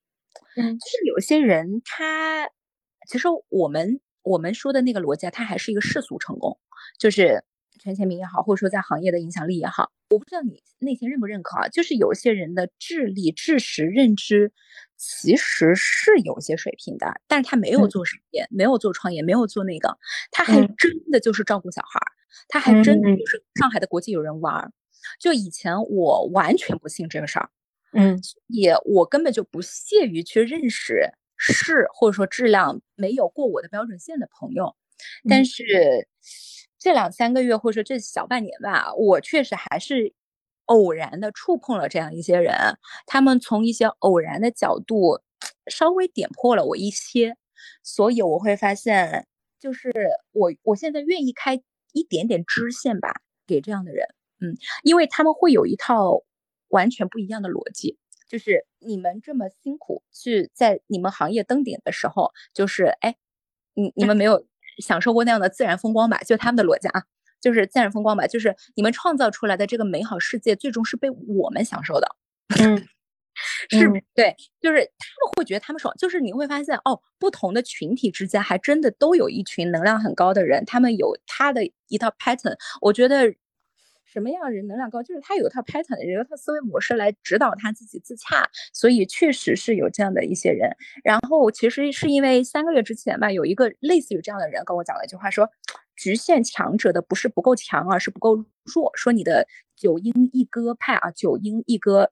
派，然后你稍微往那个鸽派挪一挪，就是你要把一些利益分出去啊，或者说，呃，身边的人离开你啊，或者说旧友离开你啊，不是你不够强，是因为你太强了。而你知道吗？当你太强了的时候，你只要用一点点的弱和一点点的耐心就可以留住他们。就是你，你非常强的时候，你都不需要动用你的一的元气，你就动用你零点一的元气。但是你零点一的元气呢，都不愿意给他们。所以你会发现，你你还要为他们离开你，你当然很爽，有一种黑暗的力量。但是其实你也消耗了一些东西。但你自己仔细算这个数，你给零点一，你就能够留住他们。你你会不会有那个稍微需要他们在生活上支撑你的瞬间嘛？其实是有的。所以他说，哦，你在某一个阶段你更强，你是更强的；在某个阶段呢，你你局限你的不是不够强了，是你不够弱了，或者说你不懂这个稍微。呃，买一点散点的这个逻辑，呃，我觉得他们从有些地方上能够启发我们，所以我现在身边也留了一些这样的人。对，我不知道我有没有表达清楚啊？好像表达的这个，你你表达的非常清楚。对，这心理咨询师就是这样一个人。我这样说吧，就是偶尔我会在我自己的这一套自创的逻辑里受挫，偶尔，这个就是我需要咨询师的时候，频度呢一个半月一次，推不进了，推不动了。当然，你有两种方式，一种就是硬怼啊，对吧？用黑暗打败黑暗，用魔法打败魔法。一种呢，就是用完全不是你这一套环的逻辑来治愈一下你。然后治愈你呢，其实他无法改变我的，但是他能够在那个三五天稍微疗愈一下我，然后让我以一种更好的能量回到我自己这个环当中。所以我就我我觉得这个是我的一种方式吧，因为每个人在自创这个环的时候，他一定会呃。受挫，嗯，是的，我完全认可。你启发了我。我我刚才本来想说的一点是，我觉得情绪价值能力强也是强。是，当然，对，就举个例子，你在心理咨询师那找安慰，他能够合理的安慰到你，他挺强的。怕就怕他安慰不了你，他在专业能力上和情绪价值提供能力上都不足够强。嗯。就看我能不能够足够的信任他。有的时候他跟我讲过一句话，就是当你凝视深渊的时候，没有人能够拽回你。嗯，就是当你不信任他的时候是没有办法的。呃，我觉得还有一种强大就是完全信任。嗯，就是我不怕他说的东西很垃圾的，我也不怕他今天给的东西完全反驳了我的点的。就是这种信任其实挺难的，这种信任是不是对他专业？就是哪怕我今天这么去输出了，但是你说的点让我感觉更差了，我也愿意去说的这种勇气，我觉得我有这一部分的强大了，就以前半年前也没有。嗯，所以，呃，但是我可以思思可以跟您分享一个感受啊，就是我这样一轮下来之后呢，我会觉得我在面对直播的镜头或者说面对粉丝的时候呢，确实更加。淡然了啊，以前的会更加抓马一点吧，就现在更加的，比如说以前会有这样，实话说啊，就是一场直播完了之后，虽然大家觉得你很轻松，我会有半个小时是抽不出来的，因为动用了我很大的情绪、意志、能量。但是现在十分钟我就可以过了啊，因为我会越来越觉得很多东西也不在我的操控之内，也跟我无关。然后我这件事儿也干完了，就是能够更加职业化或者说淡定的去做这个事儿了。然后就对我的消耗会比较小一点啊，就我能够十分钟之后就能够去写书，以前下直播四十分钟之后吧都动不了。我非常非常理解。对，然后这个从我心理咨询师，我不知道对不对啊，但是他跟我说我这种状态是更健康了，就是我没有为一件事情那么沉浸了，看起来是没有那么极致了，但是事实上你是没有在消耗自己的能量了，你能够在一天当中做更多的事儿了。我不知道他这套逻辑对不对啊？但是我觉得有他对的有效因为嗯嗯，我会发现我的产能变大了，因为以前我的密度没有那么高，我我可以非常极致的用情绪，但我现在发现情绪很奢侈的时候，我必须十分钟抽出的时候，可能我需需要一些综合的一些逻辑去指导指导我。我突然意识到是什么问题了，嗯，就我们在向彼此奔赴，嗯，这是我下的一个判断，什么意思呢？就是过去可能你需要用这些，就是一直以来你都是肉身相搏。经过过去一段时间跟心理咨询师的一起调整，你找到了一个适合你的模式，而适合你的模式就叫能够抽离，或者是能够想弱的时候弱下来，而不是一直只靠墙硬顶上去。所以你现在在一个你舒适的水域，所以你刚才会讲出刚才那一段话，而我恰恰是在一个相反的逻辑。因为过去我一直是某种程度上依靠别人输出，嗯，我的自我还不够往前站，所以呢，我前一段时间或者是这几个月的时间都期待自己骚一点。这个骚一点呢，就是把能量值拉大，希望对，希望质量和密度都大，希望骚起来，希望能够找到一种我全然的在写一本书，而这个书中汇聚了我的能量的这种感受。所以刚才你的自我和我的自我刚才进行了一轮的讨论，本质是过去几个月来我们在努力什么？哦，我觉得这个总结很好啊。嗯，之前我们两个都知道一套课叫做那个什么关系攻略，对吧？我去看了一下，它其中有一节就讲到了九阴一歌的人变强势变成了六阴四歌，九歌一阴的人变强势变成了这个六歌四阴，就是它确实都，但是我觉得这个都是一个好事儿。对，就是这个奔赴的过程，其实都是因为你在往前走，是真的啦，或者是你在试图寻找到一种适合自己的平衡，你在调教成本我的能量，就是到底什么更接近本我的可持续性？就是你的本我不能永远本吧，不永远本就相当于 一个那个开泵取珠的那个泵，你让那个泵一直用它非常柔软的部分在地上摩擦，就是你势必要寻找到一种适合你的生存模式。而这个模式，不管是什么六英一哥还是六哥一英，都一样的，就是是否适合你在这个世界上生存且得到你想要的东西。而这个是每个人都不一样的。说的很好，而且我觉得这个东西呢，它没有一劳永逸的，因为可能现在的这样的一个商业模式，或者说这样的一种级别啊，是这样匹配的，可能再往上走一走，又要更魔性一点了。要你要非常敏锐的去调，就一点都不能偷懒。你只要觉得有点不舒服，肯定是哪里不对，一定不是运气的问题，一定是指指导你的现在的这套行为模式和心理模式不太匹配你现在要做的这件事情。当你觉得是匹配的时候呢，就会非常舒服。一旦不匹配了呢，嗯，我我能够预料到，我下一个阶段肯定是又要更回到那种肉身一点的，这是一种感觉，我不知道为什么。就是不那样的话，可能又抢不过来一些东西，又厮杀不过来一些东西。因为我现在不需要，现在是在我已有的一个盘子当中，你去发挥一些能量，或者说去运作啊，再往上走一走，或者说有更多人去抨击你，就是会有这样一种预预见性的感觉吧。可能现在的状态又不对，对人的成长就是不能偷懒啊，好鸡汤啊，但是就是这样的。我承认，我特别特别承认。就是每个，这就是和战略和战术的区别。你定了一个战略，叫你要到 B 点去，但是从 A 点到 B 点中间用什么策略？是跑得快一点，是对吧？夜行还是日行？是日行三千里，对吧？还是晚上不睡觉了？你用一个什么样的节奏？这是所谓的节奏感。节奏感是什么时间干什么样的事儿？我见过所有能量强的人，他都很懂得什么是适合自己的节奏感。我认为我们刚才在讨论的就是节奏感，就是什么时间干什么事儿。是，哎，然后我觉得就是影响力，就是你的这个自我越清晰，影响力它会有自然变强的那个部分。就是因为这件事情就是很难啊，就自我认知和活出自己的节奏感，然后让你的所有的逻辑看起来那么的自洽。就是一个人呢，就是包括我们看博主啊，一个人舒不舒展是从他的内容、他的动作、他所有的状态当中其实是看得出来的。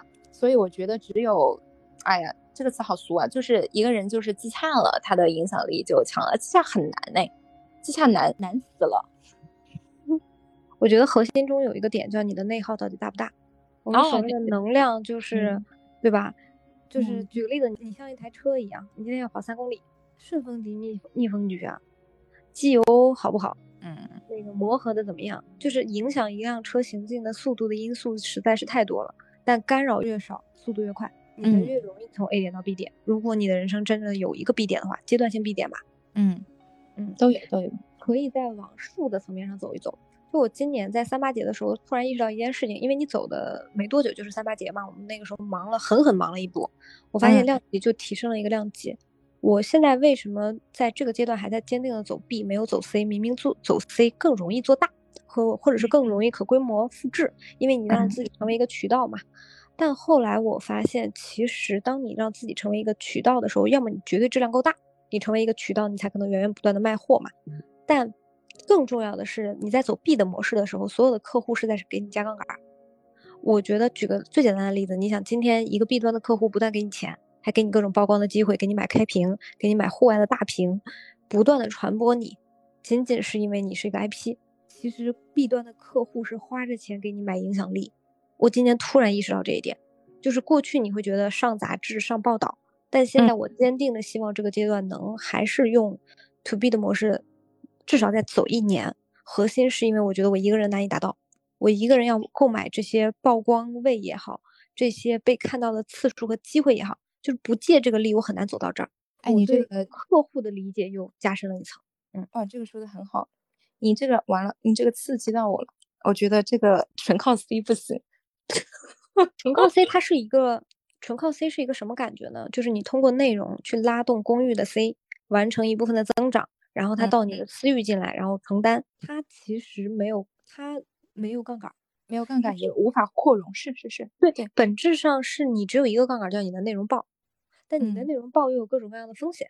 我现在其实一定程度上阶段性放弃爆款这件事情吧，我觉得我不用做爆款。嗯嗯嗯嗯，为什么呢？是，我想听一下。不用做，不用做爆款，因为对于我今天这样一个定位啊，我我今天就是微博的头部嘛。对于我这样一个定位来说，我最大的风险是犯错、禁言。嗯，最大的风险是有巨大污点，直接 game over。我已经花了前面打井的所有的动作，就为了打到这里。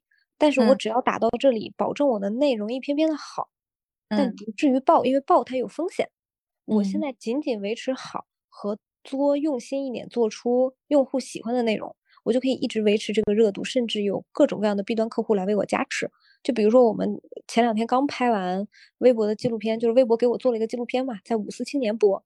你要知道，五四青年这个节点在全年当中，对于一个平台来说非常重要的。就是自从后浪事件起来之后，嗯嗯，五四青年节就变成一个重要的节点。然后我们去讨论这一代年轻人到底在焦虑什么，其实是一个这样的片子。然后中间很大的篇幅是关于我的。所以你就知道平台对你的投入，就是你用前面的四年时间换了一份忠诚，就是你用你四年的付出和 勤劳的双手换了一份忠诚，叫我在这个平台忠诚。但我忠诚换来的是什么呢？是平台和客户都在为我加杠杆，而只要他们的杠杆加的足够大，这是一个正确的杠杆，我想不到比这更好的方式。就是我很难以一己之力做出更爆款的内容，把我抬到那个高度，且抬到那个高度是极其有风险的。在这个时代，你想，举个例子，这两天，哎，这个可以说啊，这两天很多人说思思你可要小心啊，最近在封极端女权，有人这么提醒你吗？真的，还有人说什么独立女性不能发言了，我说这跟我毫无关系，因为我的存在就是平台对于女性 IP 的认可。就是我能触及到的，我能说的，一定是在这个范围内我能说的。且我认为，我只有有更大的影响力，我才可以帮更多的人去把这些话讲出来。但我在到达那个影响力之前，我肯定让我自己先好好活着。就是如果你到不了那个点，功亏一篑，你说什么都没有用，玩完别作死，说的太对了，别作死。其实对于我这个量级的账号，就三个字：别作死。你想，你所有想要的东西，平台会带给你，客户会带给你。这也是为什么我说我并不操心，我对我的商务能力一直是超级自信。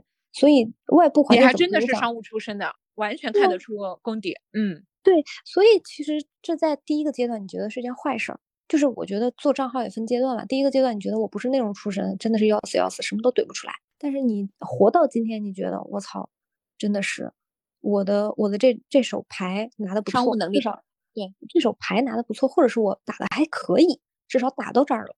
打到这儿之后，就各种人来加持你嘛，所以我就知道，即使我现在只是兢兢业业的把内容做好，做我用户喜欢的内容，我就可以拿到我想要的东西了。那我为啥要冒险呢？很对，我们今天其实核心谈的是影响力嘛。我过去觉得影响力需要通过内容达到，我今年幡然醒悟，我的影响力需要谁是你的朋友，谁是你的敌人，谁为你花钱，谁给是你的杠杆来达成。你这个问题不思考清楚，你做什么都是多余动作。启发了我了，我觉得在 B 端这个。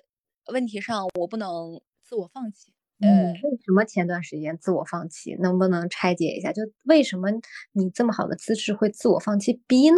不是自我放弃了，没有没有这么夸张啊，就是不主动争取吧。当然你要主动靠近我，我我也会拍杂志上节目，或者说去接触一些客户，是吧？就没有那么主动。嗯，就是这样啊。说起来其实挺挺不好意思的，就是其实不想走出你自己特别擅长群众基础的。舒适圈，而且觉得这个东西还没有发挥的那么好，所以我就觉得可以在这个上面再深耕一下。但是我现在被你 inspire 了一下之后，我觉得要两条腿一起走，呃，杠杆可以来的更早一点。你第一个拍杂志的机会是怎么拿到的？那个苏荷世界青年啊，那个微博找到我的。然后呢，其实我我我知道我特别适合主流的一些媒体，或者说主流的一些东西啊，呃，然后呢，这个杂志呢，我。当时拍了，拍了之后啊，他们当时是首先发的微博，没有发杂志。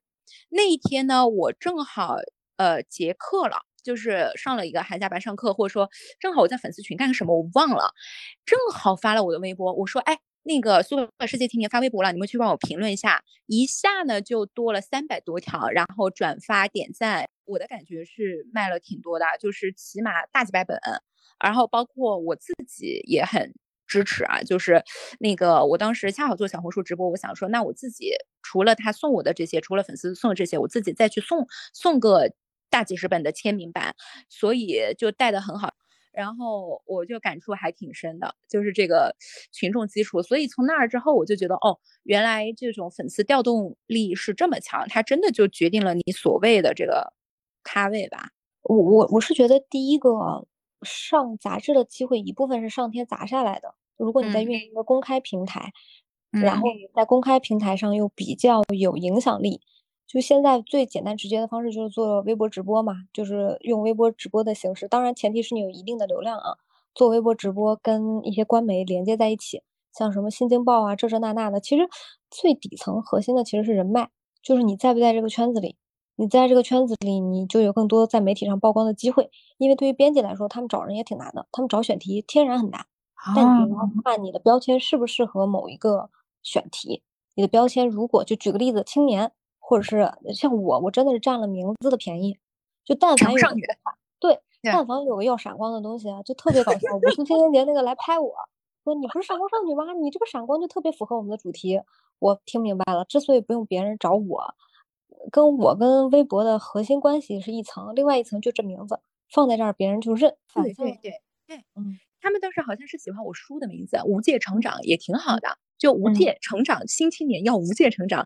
哎，你说的很对，我觉得他们是找选题和找内容是是挺难的，嗯，所以我就会发现哦，书书的名字就代表了你的 slogan，因为就像你说的，可能啊，用户会看你的书，但是你说到了我们自己的这个嗯那个当中，谁谁会那么逐字逐句看？他大概就会看你是哪本书的作者。那这个书就代表了你的一个理念了。就你，你天天，比如说，为什么我写本书叫《美学经济》啊，或者说什么样的，或者说支持我开始还准备写一本《新国潮力量》。其实你看，写这种书，其实就是说明我的意识要向 B 端靠近了，而且我要把这本书先出，哪怕我那本书都写好了，我也不想再出一本职场类和个人成长类，就是因为我想证明。我会写一些 C 端、B 端的东西，我会写一些参数的东西、营销的东西，所以这个其实我有一点点觉醒了。这个忘记跟你 update 了。比如说，我开始就想写新国潮力量，但凡我写了这本书啊，当时拿下了这个名字，那你以后就和新国潮这件事情离不开了。而你这本书写的好不好不那么重要，你只要过了大家能够接受的那个线就好。就像这个不会剪吧？就像吕白写爆款小红书，他写了这个书，别人就觉得他懂。这个就是我从他身上唯一的 take away。我我我想给你反馈两个点，第一个，这个一定得解，太重要了。第二个呢，呃，李白的心胸足以撑得起听到这句话。其实我一直是想向你请教一下，只是由于我书没写完，或者说我自觉得我自己的整个那个属于我的长板没有彻底发挥出来吧。其实我对，就是因为其实大家都知道你嘛，就是关关注我新媒体这一块的啊。其实我一直想向你请教一下 B 端这一块，或者说怎么样去做，或者怎么样去弄。但是因为我自憋的招还没发挥出来呢，就是没弄完。但是我一直知道是会和你走呃一些发布会啊或者怎样，我。最大的感受就是不要曲线救国。刚离开你的时候，我是想发职场类的书，然后我发现职场类的书没有办法升我的咖位，就我还只是一个卖书卖的很好的呃这个博主啊，或者说老师，所以我就想大变一个方向。当当然也问了一下身边的人嘛，他说要说时代的声音，然后要说一种就是超越于个人成长和职场的东西。书卖的好不好一点都不重要，哪怕你就只卖了一万本也不重要，就。你就完全不重要，就这本书就做你的 branding，然后你将来出去，你就可以说哦，我是新国潮力量的作者。所以我搞这件事情起码搞了就是一一俩月吧，包括定选题啊、定方向啊，我就稍微总结一下啊，它的节奏感一定是第一个在 C 端先积累流量。其实你第一步没有做错，因为你现在有一批有势能的 C 在跟着你，他们有消费力、有购买力。其实你的粉丝数乘个十。就是我们哪怕刷水刷个十，乘个十，我们这话讲的很坦白啊。我的意思是，你现在从一个几十万账号到几百万账号，其实你的活跃度是完全撑得起来的。但是你要先做的一定是绝对值，一定是绝对活跃度，一定是在冷启动当中获得坚实的人民群众基础。没有这个，你刷出来的那些东西没有用，就没有这些有咖位都没有用，就没有。对对对，在今天互动数据。一定程度上的代表你的咖位有多真实，不然你你都是泡沫，根本就没有用嘛。第二个阶段其实才是，呃，走 B 走 C，就是 B 和 C 是兼容的。就是我自己的打法是先有群众基础，然后在某一个平台干到超头部，就是一定要占第一。我过去其实没有理解这点，就是像很长一段时间创业，我就觉得我选了这个，就是有句话说的很难听，但是是真的，就只要你的赛道足够细分，走哪都是第一。对你一月就告诉我要走小红书这个嘛，我觉得微博想打造代表性人物，但是我觉得小红书没有那么想打造代表性人物，这是我很强的一次感受。至少我的感觉是，小红书没有那么强烈的说哦，我一定要捧出一个我们平台的合同学，或者说你这个强绑定。我我不知道，我跟你看的角度不一样。我我我认为你你的观第一，你的观察是对的。第二个核心原因是阶段没到。就是第一个，小红书还在增长，小红书的 DAU 还在涨。OK，去年它的 DAU 整个翻了一倍，嗯，这个是一个事实。在这样的情况下，它没必要赌头部，它不需要谁来代表它，它要的是就是平台的阶段和人的阶段和 KOL 的阶段是一样的，就是它的第一阶段就是疯狂扩张、疯狂增长。嗯，其实我是觉得成为第一这件事情是很重要的，就是二点一成为第一，二点二成为哪里的第一，又回到了一个平台选择的问题。其实永远要思考的还是你是谁，你适合哪个平台。就是微博之所以愿意，是因为它到了这个阶段，它要推这个产品。嗯，不是因为举个最简单的例子，有两个可能性，一个可能性是你的周期不够长，就是你没有在小红书让大家觉得忠诚，这是可能很直接的一个反馈。就是举个例子，你在小红书玩了两年了，我今天推你，我没有后顾之忧。但你在小红书玩了两个月，即使你的数据很好，我照样能把你推大，我要算一算成本的。更何况对于这种呃更偏上海系一点的公司吧，他可能还是想说，哎，那这个人是哪个运营组的呀？哪个区的呀？那个区有没有话语权？你找的人可能对对对对对，你说的人不对，就是哎，就是队伍还没站，还没站到核心队伍呢，还在小分支呢，还在大大厅转悠呢。哎，你说的很对。对对对，我们就建一个楼嘛，然后我们从一层到三十层，你肯定是选一个楼，就是核心的心法是你选一个最快能跑到三十层，即使是一个小楼，但你不能在大厅打转。我现在觉得是，你还没有真正进电梯，你才刚刚到到达了大厅，攻攻占到大厅，所以其实表现忠诚度是一个，就是但这个东西就很看起来很有技巧性，但完全没有。就对于我来说，我肯定是因为没有别的选择，然后又比较轴，然后又在前期做了大量适合我的结构性搭建。其实我是一个搭结构的人，我不太看感受，我就是搭一个框架，搭一个结构，然后选定了之后，就跟搭乐高其实有点像的。你你选买定离手，我买完了之后，我就必须把这个搭完。我跟你说，我这个性格真的渗透到我骨子里，是我的哲学观。就是我吃一家一定要把它吃腻。哎呀，我操！哎，而且你这个哲学观是有影响到我的。我觉得你这个哲学观啊，我我我讲点 feedback 啊。你其实你这个哲学观好强，但是我作为你的用户是感觉不到的。就是我只有作为你的朋友才能感觉到。你你这可以再强化一点，因为这个蛮有特色的。嗯，这蛮有特色的。我可以说你最强，在我身边所有的朋友当中，就这个轴啊，就是怎么说呢？我们都有点迂回。你也用这个词形容过我是吧？嗯，就是比较的狡黠，你的狡黠感蛮弱的，其实就很笨嘛。就真的，我们团队呈现的气质也是一样的，就是这个路明明能跑着去，我非得跪着去，就是它其实是有种天然自带苦感的东西，就是对对对，有点有点有点，明明做十遍就可以了，做十遍别人达到的也是差不多的结果，就有点像之前罗永浩那个感觉。就是我随着手机打开，我的排线都是精致的，但谁他妈看排线？但我就要这个排线是好的。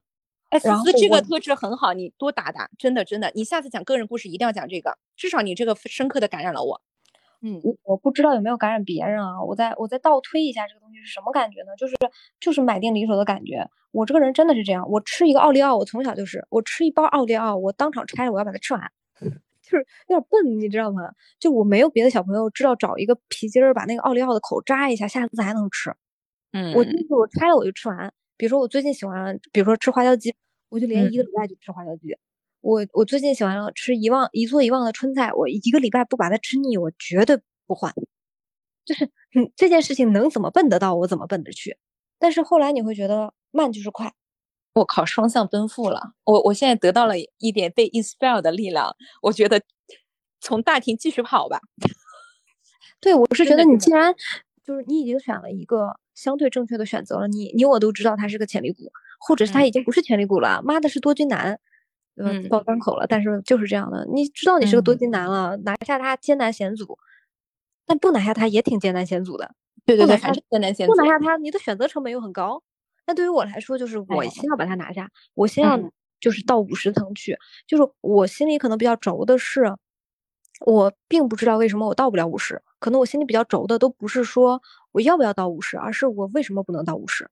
我可能有一种轴是来源于我想知道到五十层会怎样，且我对我的理解和认知是凭什么我到不了？我看到其他人资质没有我强，或者是某某一层面还没有我强，人家都已经到五十层了。我还是其实有一点点比较驱动，有一点点啊，我觉得是挺好的，挺好的，挺好的。短跑一定要比较驱动，短跑不比较驱动，驱动不了。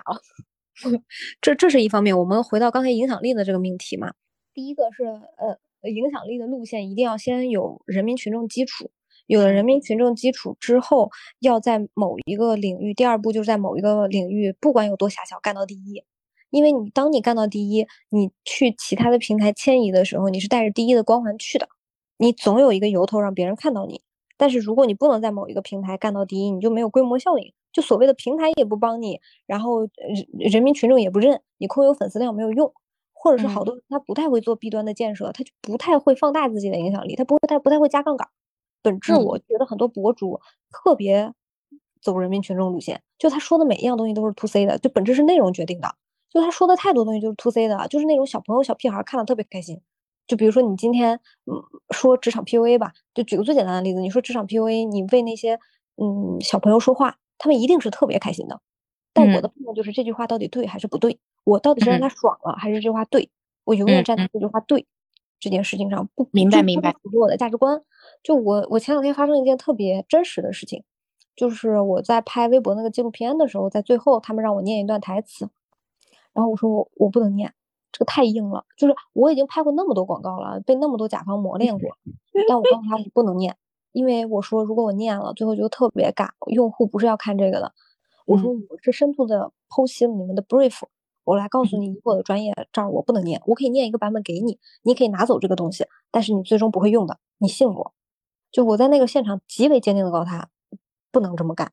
然后当时制片人就有点惊了，他走过来跟我说：“他说思思，你知道吗？其他人都念了，因为当时客户在，然后我跟他说了这个话，然后客户也挺认的。后来第二天我又当着客户面又换了一个版本，就是我一定会给你五六个版本选，但我告诉你哪一个是最好的。我尊重你今天的这个决定，但我用我专业的能力告诉你。”我视角里是什么？然后我告诉你为什么不录。我当时说的一段话，我说是，我今天能站到这个拍摄的现场，是因为过过去无数次我选择的那些用户听得懂的东西，他们相信的东西。而我今天站在这里把这个念了，他们不相信，他们不相信就不会转，就不会有传播。你相信我，可能这也是我坚持的东西，我相信我相信的东西。而我相信我相信会变成一种信念感。这是真的。思思，我以后可以为你做一件事情。嗯，或者帮你写篇文章。如果你信得过我的写作的话，啊，那肯定。因因为刚才其实我的思维有点跳跃的，还有一个就是不不不，就是有一些点挺 shock 到我的，就是还是挺让我惊讶的。我讲一个感受啊，我我也要跳着讲啊，就是嗯，虽然你已经非常懂我，我觉得你还有一些有魅力的点，完全没有让用户 get 到。就比如说这些，对，所以我觉得看你到哪个阶段吧。呃，我们相辅相成的，就其实我挺会写人物的，我会的，嗯，或者说写这种东西，嗯，因为我和你的接触足够多了，而且大家也知道我认识，我我应该可以帮你写一篇很好的文章。如果说那个我们要接触要更多，就是这种东西，就是它是一个，它不能是你跟我说你想让我说什么，一定是我是从你身上确实发生观察到了一些东西。然后我我回到刚才的命题当中啊，就我跟你分享一个小事，因为我在别人眼里我是个特别商务的人。而且情商很高。有一次，我有一个前男友带我跟他老板吃饭，那女朋友一看就是一个中传毕刚毕业的学生，就很青涩很稚嫩，刚刚上班。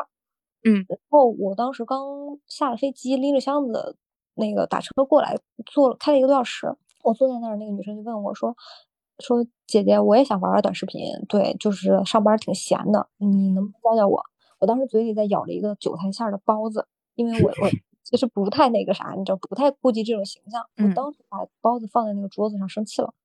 嗯，我说如果你要玩玩，你就算了吧，你别找我，我赌你做不出来。就是你知道，你内心圣殿里的一只包子被人狠狠捏了一把的感觉。就是我觉得我是因为这些东西，就是因为在这样一个场合中真的生气，来表明我是谁。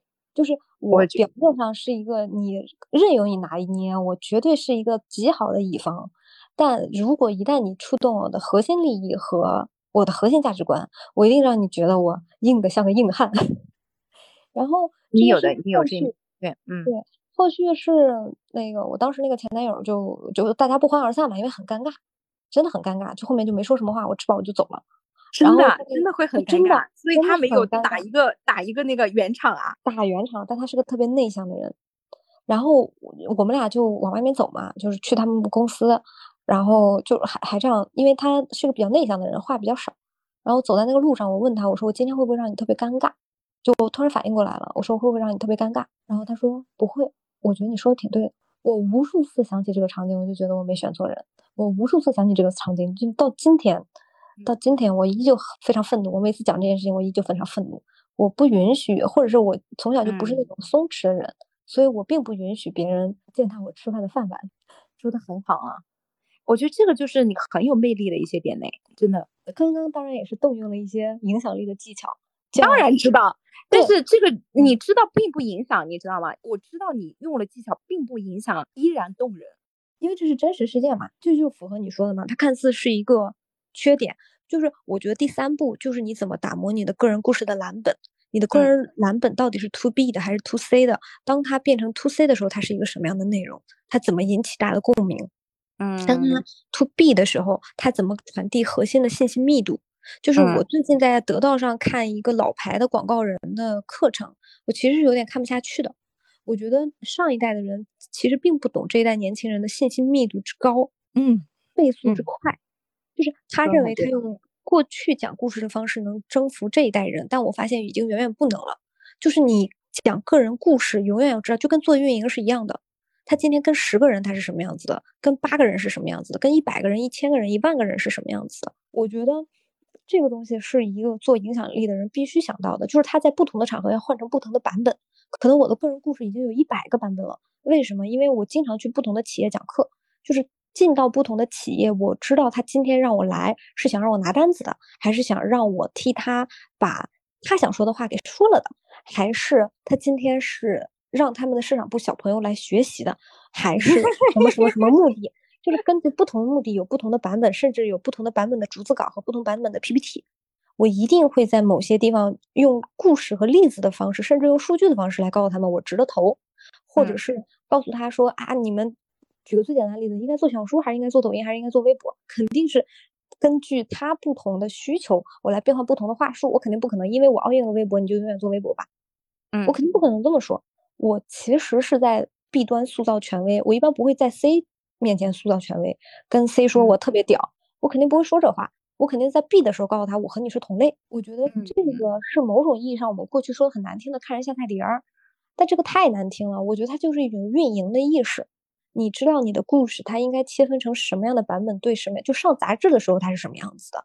对内讲课的时候是什么样子的？做分享的时候是什么样子的？可能事儿都是一件事儿，但是你不同的讲法会吸引不同的人。当你需要 to B 的时候，你就要在里面狂加信息量和能被记下来的点，就是一定是一把手、二把手听了频频点头。嗯，对我完全。get 了哇！我觉得你你做商务和做 B 端这一个还是有一套的，而且是相当的有一套。你要别提供信息价值了。我为什么要找你？是因为影响力这一趴，因为你很擅长的东西，你是很难总结出方法论的。只有在这样的碰撞和聊当中，有了真实的需求，你才知道该怎么真实的总结。就是可能我跟你聊完之后，我也知道我该怎么下笔去写。为什么一个人需要影响力？而影响力中间一二三四五哪些东西重要？我是通过了什么样的方式从 A 点到 B 点？其实这也是对我自己的一个反向梳理嘛。挺好，我觉得特别好。你还是 inspire 了我一些东西的，我会动作更快一点。然后那个啥，哎。快不快不重要，重要的是你这本书的周期弄完的周期和我弄完的周期一致。对了，我我我友情提醒一个点，我今天突然意识到一件事情，有可能是因为你这本书还没有写完，所以我的感觉是，当你对这个世界喊出你的需求，你释放了这个信息，就一定有人来帮你。就你刚才在讲的时候，我脑子里已经快速快速在过客户名单了。其实对于我来说嘛，它就变成一个什么事情，就是今天圣子要写一本书。妈呀！我可要把我那些客户给塞进去。嗯，这个资源或者它是一个信息嘛？它是一个，举个最简单的例子，可能我们就筛选筛选十个，我最最跟我距离最近的，给他们发个微信，说我有朋友在写一本关于新国货的书，嗯，你拉个组，嗯，它不是一个特别难办到的事情。相反是，我需要消化理解的是，你这本书到底希望出现什么类目的新国货、新国潮？因为没有人，我觉得很多人这个意识上是有。有扭转的，就是我过去觉得没有人希望被书写，就是大家都会害怕你是不是想黑我。但今天不是，今天这个时代就是没有人这样是吧？拒绝，没有人会被拒绝书写。就是你今天跟我说一个很好的作者要要写本书，然后采访一下我，妈呀，少了高翔了，都不知道要给你多少钱啊！是这种感觉啊。我当然也是希望有一点点品牌赋能我的，而且你有一句话挺启发我的，就是显得大很重要。嗯。就悟了，这是我的名言。嗯对哦，这我真的悟了，就是我完全悟了。就像你刚才说的，你再写一本职场的，你被拍死在那儿了。对对对对对。博主，我们见过多少职场博主，就是只能做 to C 的变现，他是其实挺尴尬的，真的挺尴尬。嗯因为职场博主，大家都会觉得你，就你就看刘思怡，刘思怡明明可以成为一个很好的职场博主，但他就不，他要去割操盘手的韭菜。我觉得核心是他割的是有钱的人，就是在此时此哦刻，如果只是职场小白，就是你写职嗯场，如果只是职场小白，消费力是绝对有限的，因为他们可支配收入有限。今天你去看，疫情都这个样子了，前两天 SKP 日销十亿，日销十亿是什么概念？大经济如此，有钱人还是有钱，他们还是拼命消费。嗯日销十亿啊，就是，嗯嗯，某种程度上来说，我觉得一定要定好自己的人群、用户画像。你的用户画像，你即使是跟就是一起成长这件事情，其实是很难的，其实是很难的，真的。就是一起成长，你在早期你要活下来吧，你跟你的嗯用户一起成长，你永远在提供免费的内容，他们本身的可支配收入不高，那还不如走我的路。其实我的路是啥？我就是我用客户的钱养我的 C。C 可以免费看我的内容，但核心为我买单的人是 B，因为我的 C 没有那么多可被可支配收入，我也不想花他们的钱。C 的人群当中又有一部分有消费能力的，我可以通过一个模式来嗯把他们筛选出来，为他们提供更好的服务。商业应该是这样子的，找准谁需要你哪个点，然后你把产品做给他。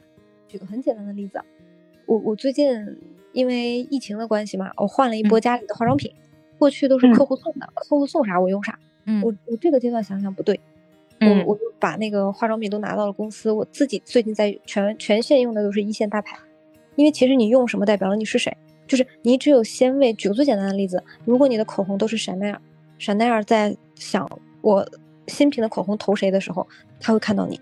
但如果你寄望寄希望于香奈儿先给我钱，先给我产品，我再给他推，就是哦智慧都是反是这逻辑种逻辑，就是这个逻辑，就是你花剧都是钱对嗯对啊，你是在花钱为自己买影响力和买名声，你这个投入是否值得？你能接受前期有多少时间你赚来的钱全部花掉？举个例子，像你说的，你的这三场直播一大一大半的钱全扔给一个发布会，值还是不值？大部分人不做影响力的人会说肯定不值啊，干嘛花这个钱啊？但你知道，哎呀，你被你一支持，我就觉得对了，嗯嗯但你知道你，把名声打出去了，你把流量打出去了，你把一定的势能和咖位提上去了，你下一次三场三场三场直播能多加一个零，因为是你所谓的影响力的世界里是没有，都是指数增长，没有线性增长，是是是。上去了就是上去了，上不去永远卡死你，这就是影响力。啊，你们的思思给大家报个歉啊，这个之后的内容就是圣子向我的个人咨询了，比较私人，所以就暂时不放在播客里。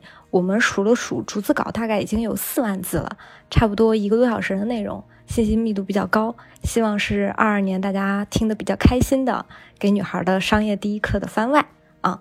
这个应该会作为零八期，先首发在我的知识星球里，然后一周后发在我们各大公共的播客平台，然后欢迎大家来知识星球找我玩儿。我是今天也爱你们的思思，所有关于个人影响力和如何更好的做一个 IP 的想法，都可以在这期播客的最后留言给我，我会看的。谢谢你们，我们下期见。